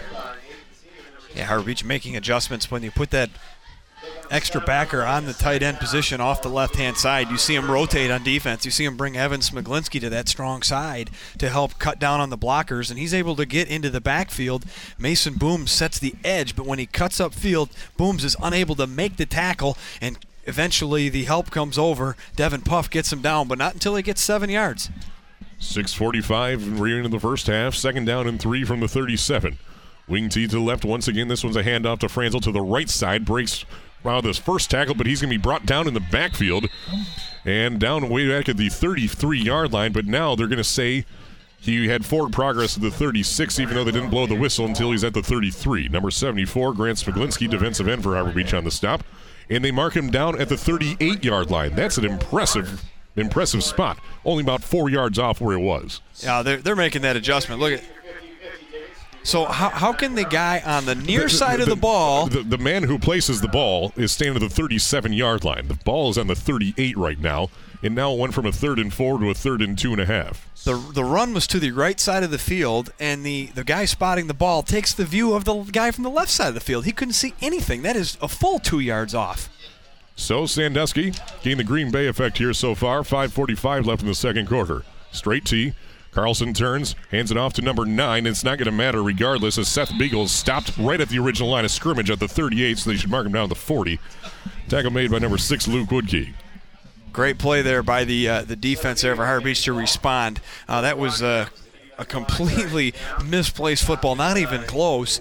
Uh, but the Harbor Beach defense responds. Beagle goes absolutely nowhere. Luke Woodkey stops him right as he gets the football. And now it's an interesting situation if you're Sandusky. You've been gifted now fourth down and two, but uh, on your own side of the field, I think you got to punt this ball away. You have the lead. You want to force that Harbor Beach offense to go a larger length of the field. You don't want to give it to them with less than 40 yards to go. Zach Franzel stands at his own 23 yard line, away in the punt, and a fourth and two from the 38 yard line. Good snap. Kick is away. This one's a line drive, bounces at the 37 and goes out of bounds at the 32 yard line where the market's out of bounds. And Harbor Beach will take over at their own 32 yard line. First and 10, trailing by two points with 4 minutes and 47 seconds left in this first half. Well, Sandusky playing the long game here. They're setting up another pass. You can almost feel it. They they snuck one by Harbor Beach, a big one, uh, on a team that doesn't throw the football a lot. And and Coach Jacobson showing that spread offense, at least keeping that in the back of your mind that I'm going to throw it a couple more times yet. That time they run it three times. They don't get the first down. They have to punt it away. So, job well done by the Harbor Beach defense. And now, just under five minutes to go in the first half, your offense can try to take the lead for the first time in this game.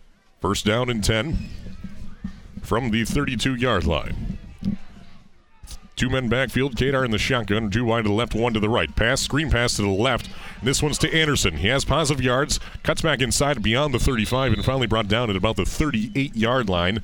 Matt Carlson, the cornerback, brings him down after what appears to be a roughly six yard gain, second down and four. It depends. Are you going to listen to the near judge or the guy who's right on top of the ball? Well, it also said it's third and 10 there. Uh, we know better than that. Second down and five is what it looks like. Nice screen pass there, and, and I like some of these early in the game completions for your young quarterback and Dylan Kadar. These quick passes, those high percentage completions to build up his confidence. So when you ask him to throw it down the field, he is absolutely feeling the most the best momentum possible and a chance to make a big one here later. Quarterback keeper for Kadar. He has the first down, down to the 45 and dragged out of bounds at about the 49 yard line. That's going to be a gain of 11 yards when they only needed four. Tackle made by DeLorean Wedge out of the safety for Sandusky. Move the chains for Harbor Beach. Stops the clock with 4:32 left in the first half, trailing eight to six to Sandusky. And when it comes to the running game and the read option, Dylan Kadar has been excellent tonight. Again, they have completely stuffed number seven, Devin Puff. They are just not going to allow him to run the football well. And the whole Sandusky defense is blocking his side of the field, so Kadar keeps it himself. A big running lane to go through and an easy first down for him running the football as he stops the clock. And Harbor Beach now just shy of midfield by a yard. Harbor Beach with five first downs tonight. Sandusky with one, but they have the lead so far tonight. First and 10 from the 49. Same formation as Kadar back to pass. Rolling to his right. Throws this one downfield Michael Anderson. And this one is good protection from Zach Franzel at the 20 yard line. And Michael Anderson could not make a play on it. Incomplete. Second down and 10 from the 49. Stops the clock with 4.24 remaining in the first half. A lot of good things there. The pocket was, again, perfect for Dylan Kadar. As you see on the far side of the field, Evan Smiglinski completely throw a guy to the ground and stand over him and watch him and just dare him to get back up. That is the guy that they're looking for uh, this whole season. They hope to see the rest of the way. On the other side of things, great coverage by Franzel down the field. It was a well thrown ball up in the air, and he uh, Kadar trusts that Anderson's going to go up and make a play on it. They both get their hands on the ball, but Franzel's able to knock it offline just enough, and the ball falls harmlessly incomplete. Same formation now, man in motion. That's Michael Anderson, and the jet sweep to the right side. He has positive yards, but only about a yard, maybe two, to the other 49 yard line. Tackle made by Sandusky's 62, Riley Franzel, left inside linebacker for Sandusky. Third down and eight from the 49. Clock rolls at four minutes. You see that play more and more at the college level, even at the pro level. When you have a speedy receiver, you find different ways to get him the football. And that time, as Anderson comes in motion, the snap comes and a quick handoff from Kadar to Anderson as he's coming in motion around the right side. Uh, Puff picks up his block but doesn't maintain it, and that guy is able to come off the block and tackle Anderson as he's trying to cut up field for a very short gain. I love the play call, but well defended by the Redskins. Third and eight now. Kadar to pass. Throws it. He's hit while he passes it. And this one is into the hands of Anderson. Incomplete, though. Little action going on between both of them. That was uh, Matt Carlson in protection for Sandusky. Fourth down and eight for Harbor Beach from the 49 of Sandusky. Stops the clock with 3.35. What do you do here, Dave? Pit, punt and pin him deep? Well, for, first of all, Kadar stands in there and takes a hit and makes a pretty good throw. Uh, Carlson, the defender, never turns around, which is a vulnerability for pass interference. However, as the receiver, if Michael Anderson would have held his position and absorbed some contact, I think he gets that call. But because he doesn't, it's probably a good no call and well defended by Carlson. But if he turns around, Carlson has a chance to make the football. Uh, and if I'm Harbor Beach, gosh, I'd love to see you go for it. But I think you got to punt it away here and trust your defense. Anderson in the extended shotgun, and he punts this one. This one's a high punt, but it goes absolutely nowhere. It bounces out of bounds at the 30 yard line, and they're going to mark him It's not down going to be at the far. 21, and now he walks it back. And still going. And now he's at the 34 3 yard line. Yeah, that's a little closer. He probably could have kept coming, Clark. I, I've seen you hit a couple drives that look like that. I've hit every, if- a few uh, putts like that, I think. Oh my! If you could pop up a putter, you are really good. If I'd have known that was going to be the punt, I wish they'd have just gone for it because that would have been a little more exciting. Instead, uh, a 15-yard punt or so really doesn't do that much good. But with three and a half minutes to go, Sandusky has the lead and the football here before the end of the half, and they certainly are in the driver's seat to take the lead going into halftime. Harbor Beach had the ball just for a minute 18 on that drive. Holding the ball for about nine minutes and five seconds in this ball game so far. Sandusky first and 10 from their own 33, right to left across your radio with an 8 to 6 lead over Harbor Beach. Two receivers to the right, one to the left. Carlson in the shotgun, and he hands it off to Franzel. Coming around the right side, cuts back inside, and he has nowhere to go, and he falls to his, on himself at the 32 yard line as Devin Puff was about to blast him down there. So a loss of a yard on the play brings up a second down and 11. Nowhere to go for Franzel. Well, Grant Smiglinski and Jacob Kirsch completely go right through the offensive line and get in the backfield, and they seal the edge so the running back had absolutely nowhere to go, and he changes fields, and he's so quick, he's able to get in between those two giants and get past them, but that's where the rest of the defense comes into play, led by Devin Puff and company, and at that point, I think he decided that he better just take his losses and go to the ground because he was about to take a big hit. Loss of one on the play for Sandusky, but it could have been a lot worse. Two minutes, 45 seconds left. The clock continues to roll down. Sandusky has all three timeouts. Second down, 11 from the 32. Receiver wide each way. Two men backfield. Carlson in the shotgun.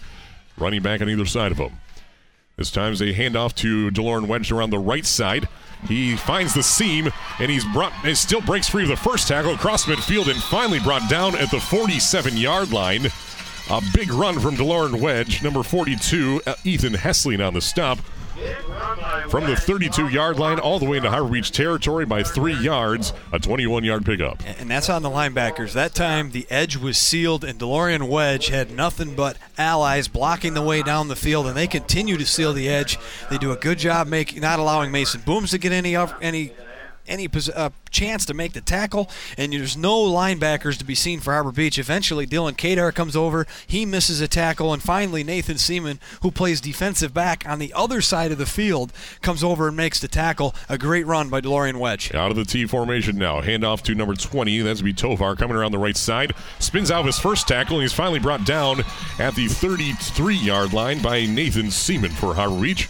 Move the chains from the 47 down all the way to the 33, a 14 yard gain for Tovar. And another missed tackle. That time Michael Anderson misses him in the open space as Tovar spins right out of his arm tackle. And frustrating if you're a defensive coach. He has got to be completely upset with that. But another big run for Sandusky. But how are they doing it? They are leaving those big bodies in the middle and running around them, They're attacking the outside. So if you're Harbor Beach, those outside linebackers and even those defensive ends are going to have to squeak a little or scooch a little bit farther outside to try and seal the edge. Wedge has the seam, cuts back inside, breaks free one tackle down to the five, and finally ripped down by Anderson at the four yard line.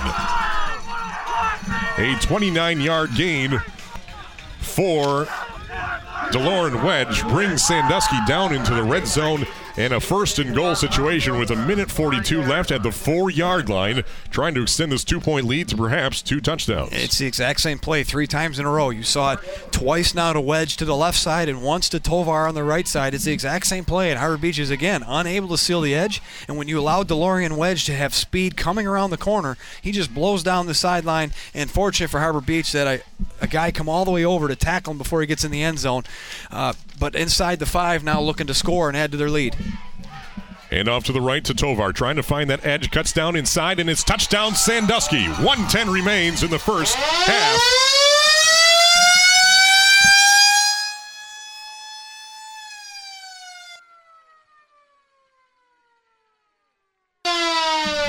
And Sandusky finds the end zone for the second time tonight with 109 remaining before the half. It's now 14 to 6. 14 to 6. Sandusky leading by 8 points, trying to make this a two possession ball game with a successful two point conversion. Sandusky marches right down the field. 67 yards in a matter of 2 minutes and 20 seconds. Impressive drive there by the Redskins. I mean, just they score a passing touchdown on them, then come back and just absolutely attack the outside of the field and score on a couple big plays. Quarterback keeper now it's a pitch out to the left side, and this one goes absolutely nowhere. Tovar is stopped at the seven yard line. So it remains a one possession ball game. Sandusky 14. Harbor Beach 6 with 109 remaining in the first half right here on the WLEW Sports Network.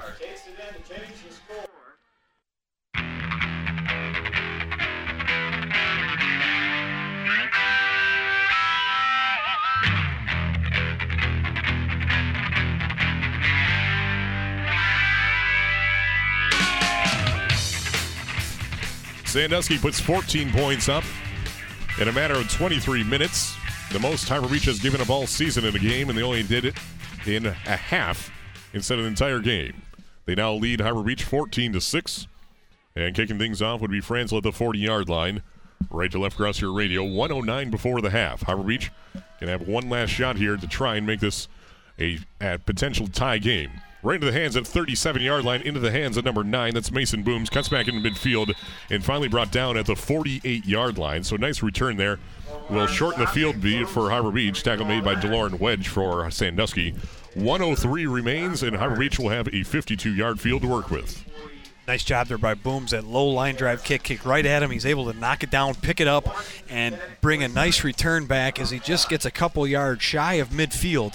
And now with a minute three to go and a couple timeouts in their pocket, Harbor Beach has a chance to make up for what just happened on that last drive and go into the locker room had ha- tied up. But for now, down eight points, 103 to go in the half. Spread offense. Let's see what Kadar and company has. Sandusky going with man-to-man coverage. No safeties on those. Pass to the right and now goes down midfield wide open to Nathan Seaman. It is caught. Same exact as the last time, and it's the same exact result to Seaman at the 24-yard line. Move the chain, stops the clock momentarily. Number two in coverage, Matt Carlson. That's Big- the same. That's the same guy. Same they've exact been, play. They've been attacking him, and again, Kadar puts a little air under the ball. You see him sell the pump fake, the double move by Seaman, and he's able to get that ball over Carlson's head. He's beat, and Nathan Seaman elevates at the right time and goes up and hauls this one in for a big completion. And the defense now going to call a timeout. And 56 seconds left in this first half, and Jake Craig Jacobson wants to talk things over with his team. First and 10 for Harbor Beach at the 24 yard line. A 24 yard pass from Kadar to Nathan Seaman for the completion. Same exact spot, same exact result from the last drive we saw. similar to Sandusky being able to run to the outside so far on that last series against Harbor Beach. That pass has been there all night.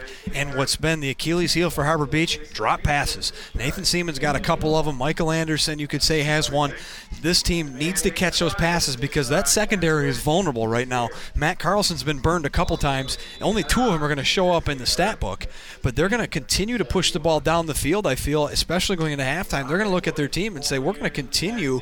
If they're going to continue to stack the box, we're going to throw the ball down the field and trust our big receiving playmakers to go make a play, catch the ball. That time, Nathan Seaman does, and it forces the defense to call timeout. But Harbor Beach now on the 24 yard line with 56 seconds to go. Both teams with two timeouts remaining here in the 56 seconds left in the first half. Two receivers wide each way. Kadar in the shotgun has Puff to his right. Passes screen pass to the left to Puff down to the 20 yard line. Skips down, has the first down, down inside the 20, and finally down inside, all the way down inside the four yard line. A big kick, a big uh, completion on the screen pass from Kadar to Devin Puff, brought down by number 45 Brendan Duff from the 24 down to the four, a 20 yard pickup. a well-designed play, and I'm watching the play develop, and there was four receivers streaking into the end zone, and it's well covered. And I, I'm thinking to myself, where is he going to throw the football? Everything's covered. What finally you see Devin Puff sneak out of the backfield. He dumps it off to him on a design screen pass. And there's a fumble on the play, and Kadar has to jump on it way back at the seven yard line. So they're going to call timeout with 25.5 seconds left in this first half. Sandusky 14, Harbor Beach 6. That'll be the second timeout for Harbor Beach in this half. As I was saying, a well-designed screen pass, and Devin Puff has Kirsch and Smiglinski out in front of him, and they pick up blocks, and he rolls down inside the about the five-yard line. But Kadar again, that's twice now where he's mishandled a pretty good snap, and those are drive killers. You get a great play inside maybe the five-yard line. Now you lose three yards and have to burn a timeout on a play you didn't even run. So Harbor Beach has one timeout left. Is that right? One Yes, one timeout timeout left, yes. So you could still run the football if you're Harbor Beach. You, you can't. I wouldn't be afraid of running read option uh, here from the spread, letting Dylan Kadar make a decision what you want to do. He's been able to keep it and have success. A lot of the playbook is completely open right now, but for sure Harbor Beach will be in the spread offense with showing the threat of pass. But keep in mind they still have that timeout. I like Dylan Kadar to read option here with Puff and see if one of those guys can pound you down inside the five or maybe even a little closer. Same formation as the previous three drives. Kadar looking to pass, passes to the right. It is caught in, in Anderson down, touchdown Harbor Beach with 20 seconds left. Anderson connects with Kadar, and it's now 14 to 12. Reverse that. 14 to 12, two point conversion on its way. Kadar connects Yeah. with Anderson. That's exactly uh, right. They're one and the same. Anderson in the slot just takes two steps forward and straight to the sideline. 84 is in coverage. Logan Mitchell, no chance. The speed is way too much. And Dylan Kadar puts it on the number, and Anderson does the rest, fighting for that end zone. And a very impressive quick drive through the air. And there's still 20 seconds left on the board, but Harbor Beach gets a much needed touchdown here at the end of the half, and they will attempt a two point conversion in the wing T to get this game back to where we started. 14 to 12 now in the T formation. Kadar hands it off. Actually, Kadar, Kadar on the keeper down to the corner, and he's in. The two point conversion is good, and we are tied with 20 seconds remaining in this first half. Harbor Beach responds with a touchdown and a two point conversion to tie things up 14 to 14 right here on the WLEW Sports Network.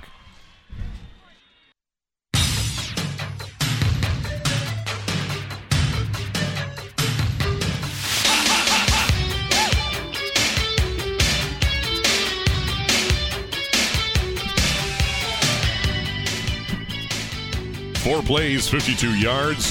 In 49 seconds, Harbor Beach marches down the field and responds and ties things up with 20.1 seconds left in this first half. 14 to 14. We're all square and right where we started this ball game. Tie. Luke Woodkey will be kicking off from Harbor Beach's 40-yard line, left side of your radio. Deep back for Sandusky at the 10-yard line would be DeLorean Wedge. Now backs up to his five. Looks appears to be no onside kick efforts from Harbor Beach here. DeLorean Wedge oh, going for the well, we'll call it the mid-range kick, and this one comes in, stays into bounds, but it rolls out right at the 20-yard line.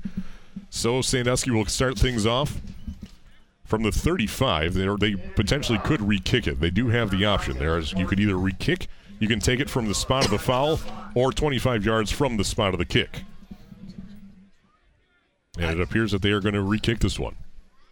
I, I agree with that decision. Um, that where that ball goes out of bounds, the, the legal procedure doesn't really do you any good. Uh, You'd rather see them kick it in bounds and get it back to DeLorean Wedge or one of your playmakers and see if he can't do something crazy here before the half is over. So if you're Harbor Beach, you got to be careful. I like the squib kick idea. A little softer and that ball stays in play, and that's really what Harbor Beach wants is just to not allow a big return by their playmakers, especially DeLorean Wedge. Yeah, about a half yard more or less than it would have stayed in bounds. 20, sta 20 seconds still on the clock. 14 to 14. Harbor Beach and Sandusky all square. Re-kick here from Luke Woodkey now at the 35 yard line of Harbor Beach.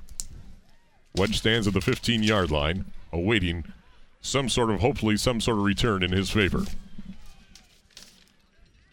Harbor Beach spreads out, five on each side. And there's the boot. And this one's going to be a grounder out to about the 37 yard line, brought in by Franzel. And he gets out to the 48 yard line, wherefore he's stopped. I can mark him down to the 47 with 15.1 seconds left in this half. Tackle made by Ben Rogenbach, plays left guard, a linebacker for Harbor Beach. First and 10, Sandusky from the 47 yard line. He's got a couple tackles on special teams already, but a nice return there by Sandusky. Now, with only 15 seconds left, three yards shy of midfield, I can't believe that they're going to try and throw the ball down Harbor Beach's throats in a predictable situation. That's not how Sandusky works. They they can throw the football and will, but they like to attack you when you least expect it. In this situation, it's pretty predictable. I think I'm going to give the ball around the edge and see if we can't get another 10 or 20 yard carry, and then make a decision from there what I decide to do. Jacobson had extended instructions for his quarterback, Matt Carlson, who ran all the way from the sideline back to the huddle, and now they're coming out. First and 10 from the 47 yard line in Sandusky's own territory, right to left your radio. 20, excuse me, 15 seconds remaining in this half. Tied 14 apiece. Receiver wide each way. Carlson in the shotgun. Running back on the other side. Screen pass, this was going to be incomplete as it was supposed to be a screen pass about to the into the flats of the 48 of Harbor Beach. Wedge lost his footing. He ended up on his backside, and ball comes to rest on the turf.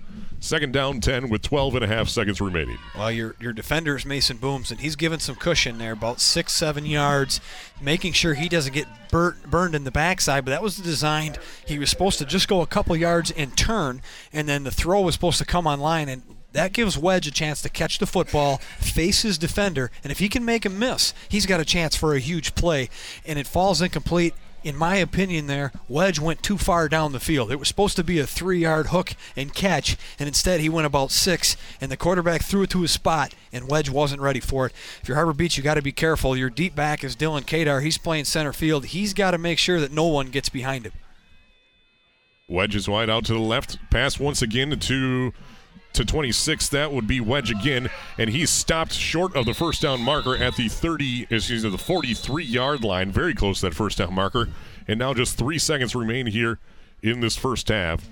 And we have a timeout called by Sandusky. Tackle made by Luke Woodkey. That will be Sandusky's second timeout remaining. 3.4 seconds left in this first half. And the incompletion really hurts Sandusky because they go back to the exact same play call.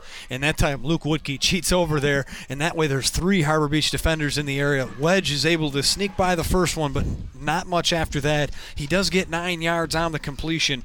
But if it would have happened on the first play, uh, Mason Booms would have had to make that tackle. If he didn't, I think he scores. So good recovery there by Harbor Beach. And uh, unlucky situation for Sandusky. They had the right play called, but now with three seconds left, your last play of the half, I don't think Carlson can throw it deep enough. So look for another short completion, some sort of.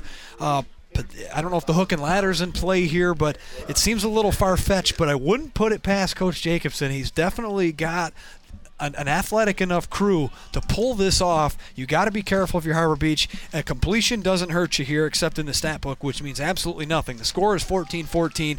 We'll see what Sandusky's creativity has here. Anderson is on wedge on the far side of your radio at the right hash. Receiver wide each way. Carlson in shotgun, looking back to pass. He has, has to flushed out of the pocket, throws it downfield, floats this one into the air, and it comes incomplete. And that's how we reach the end of the first half with a tie ball game, 14 to 14 between Harbor Beach and Sandusky in week number eight of high school football. You're listening to the WLEW Sports Network through 24 minutes of play. 14 apiece on your home for high school football. The WLEW Sports Network being powered by Agri Valley Services.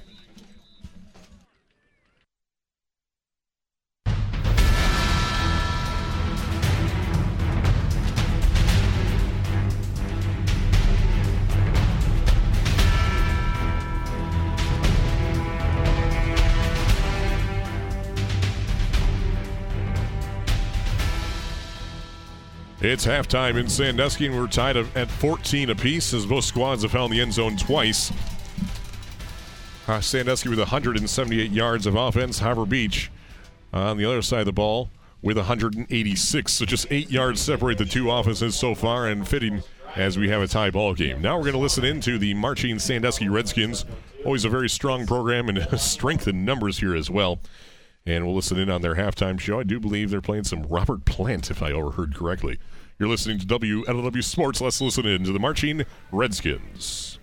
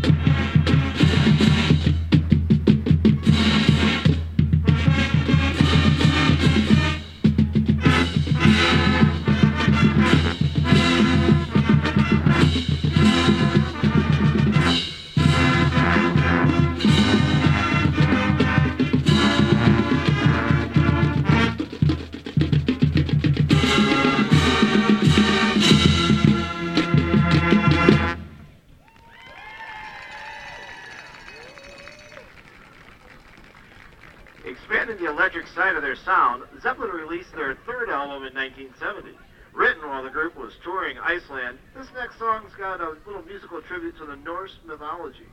The second song in our Led Zeppelin collection, The Immigrant Song.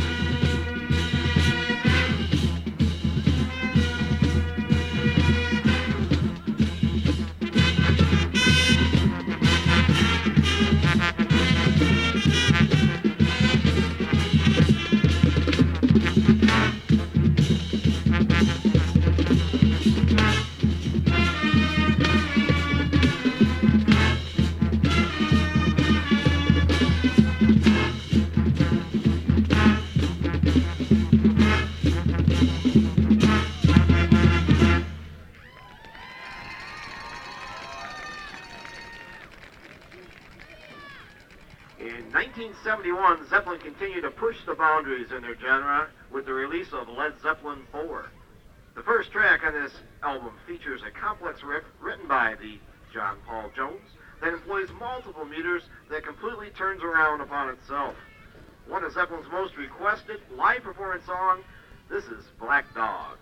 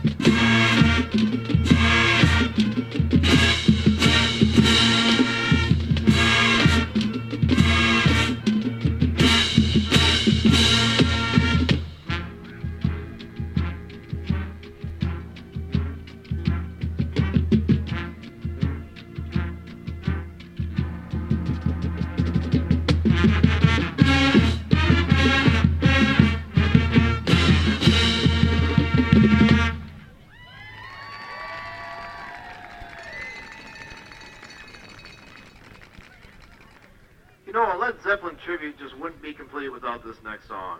Featuring solos by Claire Lester and Micah Brown, and closing the band's Led Zeppelin show, Stairway to Heaven.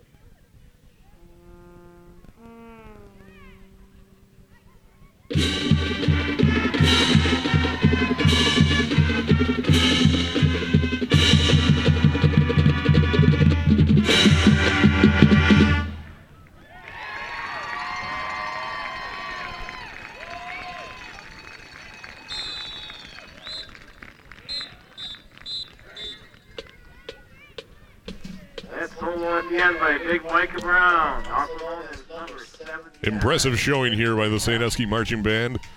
Their band director, Jake Heisentreit, always has a great program here. Another stellar show here. Great sound on the Sandusky Marching Band tonight as we are in halftime right now, 14 apiece. And Dave Hanson, why don't you tell us how we got to this final score, or score at halftime? Well, we had uh, no score at the end of the first quarter, but the very first play of the second quarter, Carlson hits DeLorean Wedge on a 57 yard touchdown catch. And the two-point conversion run was good. Sandusky took the lead eight to nothing. On the ensuing drive, Harbor Beach responds with a couple passes and followed up by a Michael Anderson two-yard touchdown run. The two-point conversion would fail, and with 7:33 left to go in the second quarter, it would be eight for Sandusky, six for Harbor Beach. And with just a minute nine left, Tovar scores on a four yard touchdown run. Two point conversion run fails, but Sandusky would extend its lead 14 to 6. Just a minute nine to go in the half. But that was plenty of time for Harbor Beach as Dylan Kadar hits Michael Anderson on a seven yard touchdown pass, keeps the two point conversion run for himself. And with 20 seconds left to go in the half, Harbor Beach ties the game back at all even 14 apiece. And that's how the half would end. Harbor Beach 14, Sandusky 14. When you take a look at the offensive stats for both squads, Sandusky has 178 yards, Harbor Beach with 186 yards. Sandusky's played has 22 plays of offense, Harbor Beach with 29 first downs. Harbor Beach has seven, Sandusky has four of them. Both teams are two for five on third down conversion rates. Harbor Beach is one for two on fourth down. Sandusky 0 for two on fourth down conversions. Let's take you through the offensive stats. Sandusky 17 rushes for 112 yards, 205 passing for 66 yards for the Redskins. Leading the rushing attack, no surprise here at all, Lauren Wedge. Six carries, 73 yards for Sandusky. After that, we have, uh, let's see, Martin Tovar with 24 carries and one touchdown on, or 24 carries on 24 yards and one touchdown, a four yard dive. And then Seth Beagle, one carry for nine yards, and then Zach Franzel, six carries for six total yards. He's caught in the backfield twice. Matt Carlson passing the ball, two of five, passing for 66 yards and one score. Of those 66 yards, 57 was on one play. The pass to DeLorean Wedge for the score. Zach Franzel had one attempt on there. That was incomplete. Logan Mitchell 0 for 1. DeLorean Wedge actually brought in both passes for all 66 yards. Harbor Beach's offense. Rushing the ball 14 times for 60 total yards, 9 of 15 passing for 126 yards for the night, Dylan Kadar, but both passes for, or both, uh, let's see, one rushing touchdown, one passing touchdown. Michael Anderson has both of them. Leading the rushing, Dylan Kadar, the quarterback, on five carries at 22 yards. Michael Anderson, Nathan Seaman each have 15 yards. Anderson, five carries. Seaman has just one carry. And then Devin Puff, three carries for eight yards. 60 total yards for Harbor Beach's offensive rushing attack. That's a low for the season. It is, but the passing has got to be right up there with the high. I mean, Sandusky came in on defense with the idea that running the football, Michael Anderson, Dylan Kadar, and Devin Puff were simply not going to beat them on the ground. And we are going to make you air the ball out and, and beat us in the secondary. That's exactly what Harbor Beach has done. If it wasn't for a few drops, I feel like they could be in the lead right now. But instead, we are all even. A great game plan installed by Coach Jacobson, and it's been Coach Shelke that's had to counter that with the passing game. And again, a well schemed game by two coaches that are very familiar with each other, and it's been a very back and forth game. Harbor Beach was able to come in with a late touchdown to get this game back to even. Harbor Beach with 21 tackles, one tackle for a loss for two yards, no sacks, no tip passes, no forced or recovered fumbles. For Sandusky, 16 tackles, one tackle for a loss as well, no sacks, one tip pass, one forced and recovered fumble for the Sandusky defense. That was actually in the first drive for Harbor Beach tonight. Leading the defensive attack for Harbor Beach, it's a, a trio of tacklers with three tackles each Luke Woodkey, Devin Puff, and Ethan Hesley. Two tackles for Michael Anderson, Ben Rogenbuck, and Evan Smiglinski. And then one tackle apiece for Mason Booms, Nathan Seaman, Dakota Deer, Grant Smiglinski, and Jacob Kirsch. Tackle for loss, Jacob Kirsch has one for two yards on top of his one tackle. And then just one illegal procedure on the kickoff for Harbor Beach defense. On offense, they have one or two penalties, a false start and a hold, which pushed them back on that first two point conversion. Sandusky's defense leading the way, three tackles apiece for DeLorean Wedge and Brendan Duff, two tackles for Matt Carlson, Zach Franzel, Casey Kirkpatrick, Riley Franzel, and Micah Brown. And then the one tackle for a loss, Casey Kirk- Kirkpatrick for, for one. So total, he has three tackles on the night. Tip pass goes to Matt Franzel. Force fumble by DeLorean Wedge and recovered fumble by DeLorean Wedge. Sandusky has, I do believe, altogether three penalties for 25 yards, two holds, and a false start, all early on in that first half. Yeah, not a lot going. Everything uh, is pretty even here, Clark. Uh, you'll makes a lot of sense that the secondary of Sandusky is leading the way in tackles, but that's because the passing game has been where the ball has been for them to make tackles, and this, the front seven, the front four, especially of Harbor Beach, is leading the way with tackling on that side. But um, Sandusky, though, 14 apiece. They've probably been the better team in this half. They had the better game plan, and running the football has been very good to them, countered with a couple big passing plays that have worked really well for them. So the game is going the way they'd like it to go. Harbor Beach has no problem throwing the football, but it's not necessarily uh, the safer way to go. So again, the, they forced the turnover. I think Sandusky can say they won the first half. But we'll see how these veteran coaches adapt and make changes going into the second half. We really saw the vulnerability of the secondary and one-on-one coverage of the Sandusky Redskins that allowed Kadar to make some pretty easy throws. A couple drops, as I have mentioned a few times, really kind of hindered the passing numbers. They could have some ridiculously good passing numbers. And for Harbor Beach on defense, they allowed some huge runs to the outside. The, the, middle was sound, but now they have to spread those, those defenders out and take away that outside presence on running the football that has been so successful for Sandusky. Whichever one of those teams can make the better adjustment in those areas is going to end up winning the game. Other area scores around the region. Bad Axe leads Caro in the first quarter, 14 to 7. That one should be further along by now. Cass City leading Reese at halftime, 20 to nothing. Brown City leading Capac in the first quarter, 12 to 7. In North Central Thumb League eight player football, Owen Gage leading Caseville in the second quarter, 22 to 16. Owen Gage puts two touchdowns in the second quarter to take the lead back over Caseville. Looks like we have uh, Owen Gage leading 28 16 at halftime. So Owen Gage tacks on three straight scores to take the lead into halftime in Owendale. Mayville leading North Huron at halftime 18 to 6. And then we have Deckerville and Kingston at halftime. Deckerville leading 20 to 14. They were leading 14 to 6. Both teams put out another six points. Halftime, Deckerville 20, Kingston 14. Yeah, late in that game, Deckerville turned it over and gave Kingston an extra possession.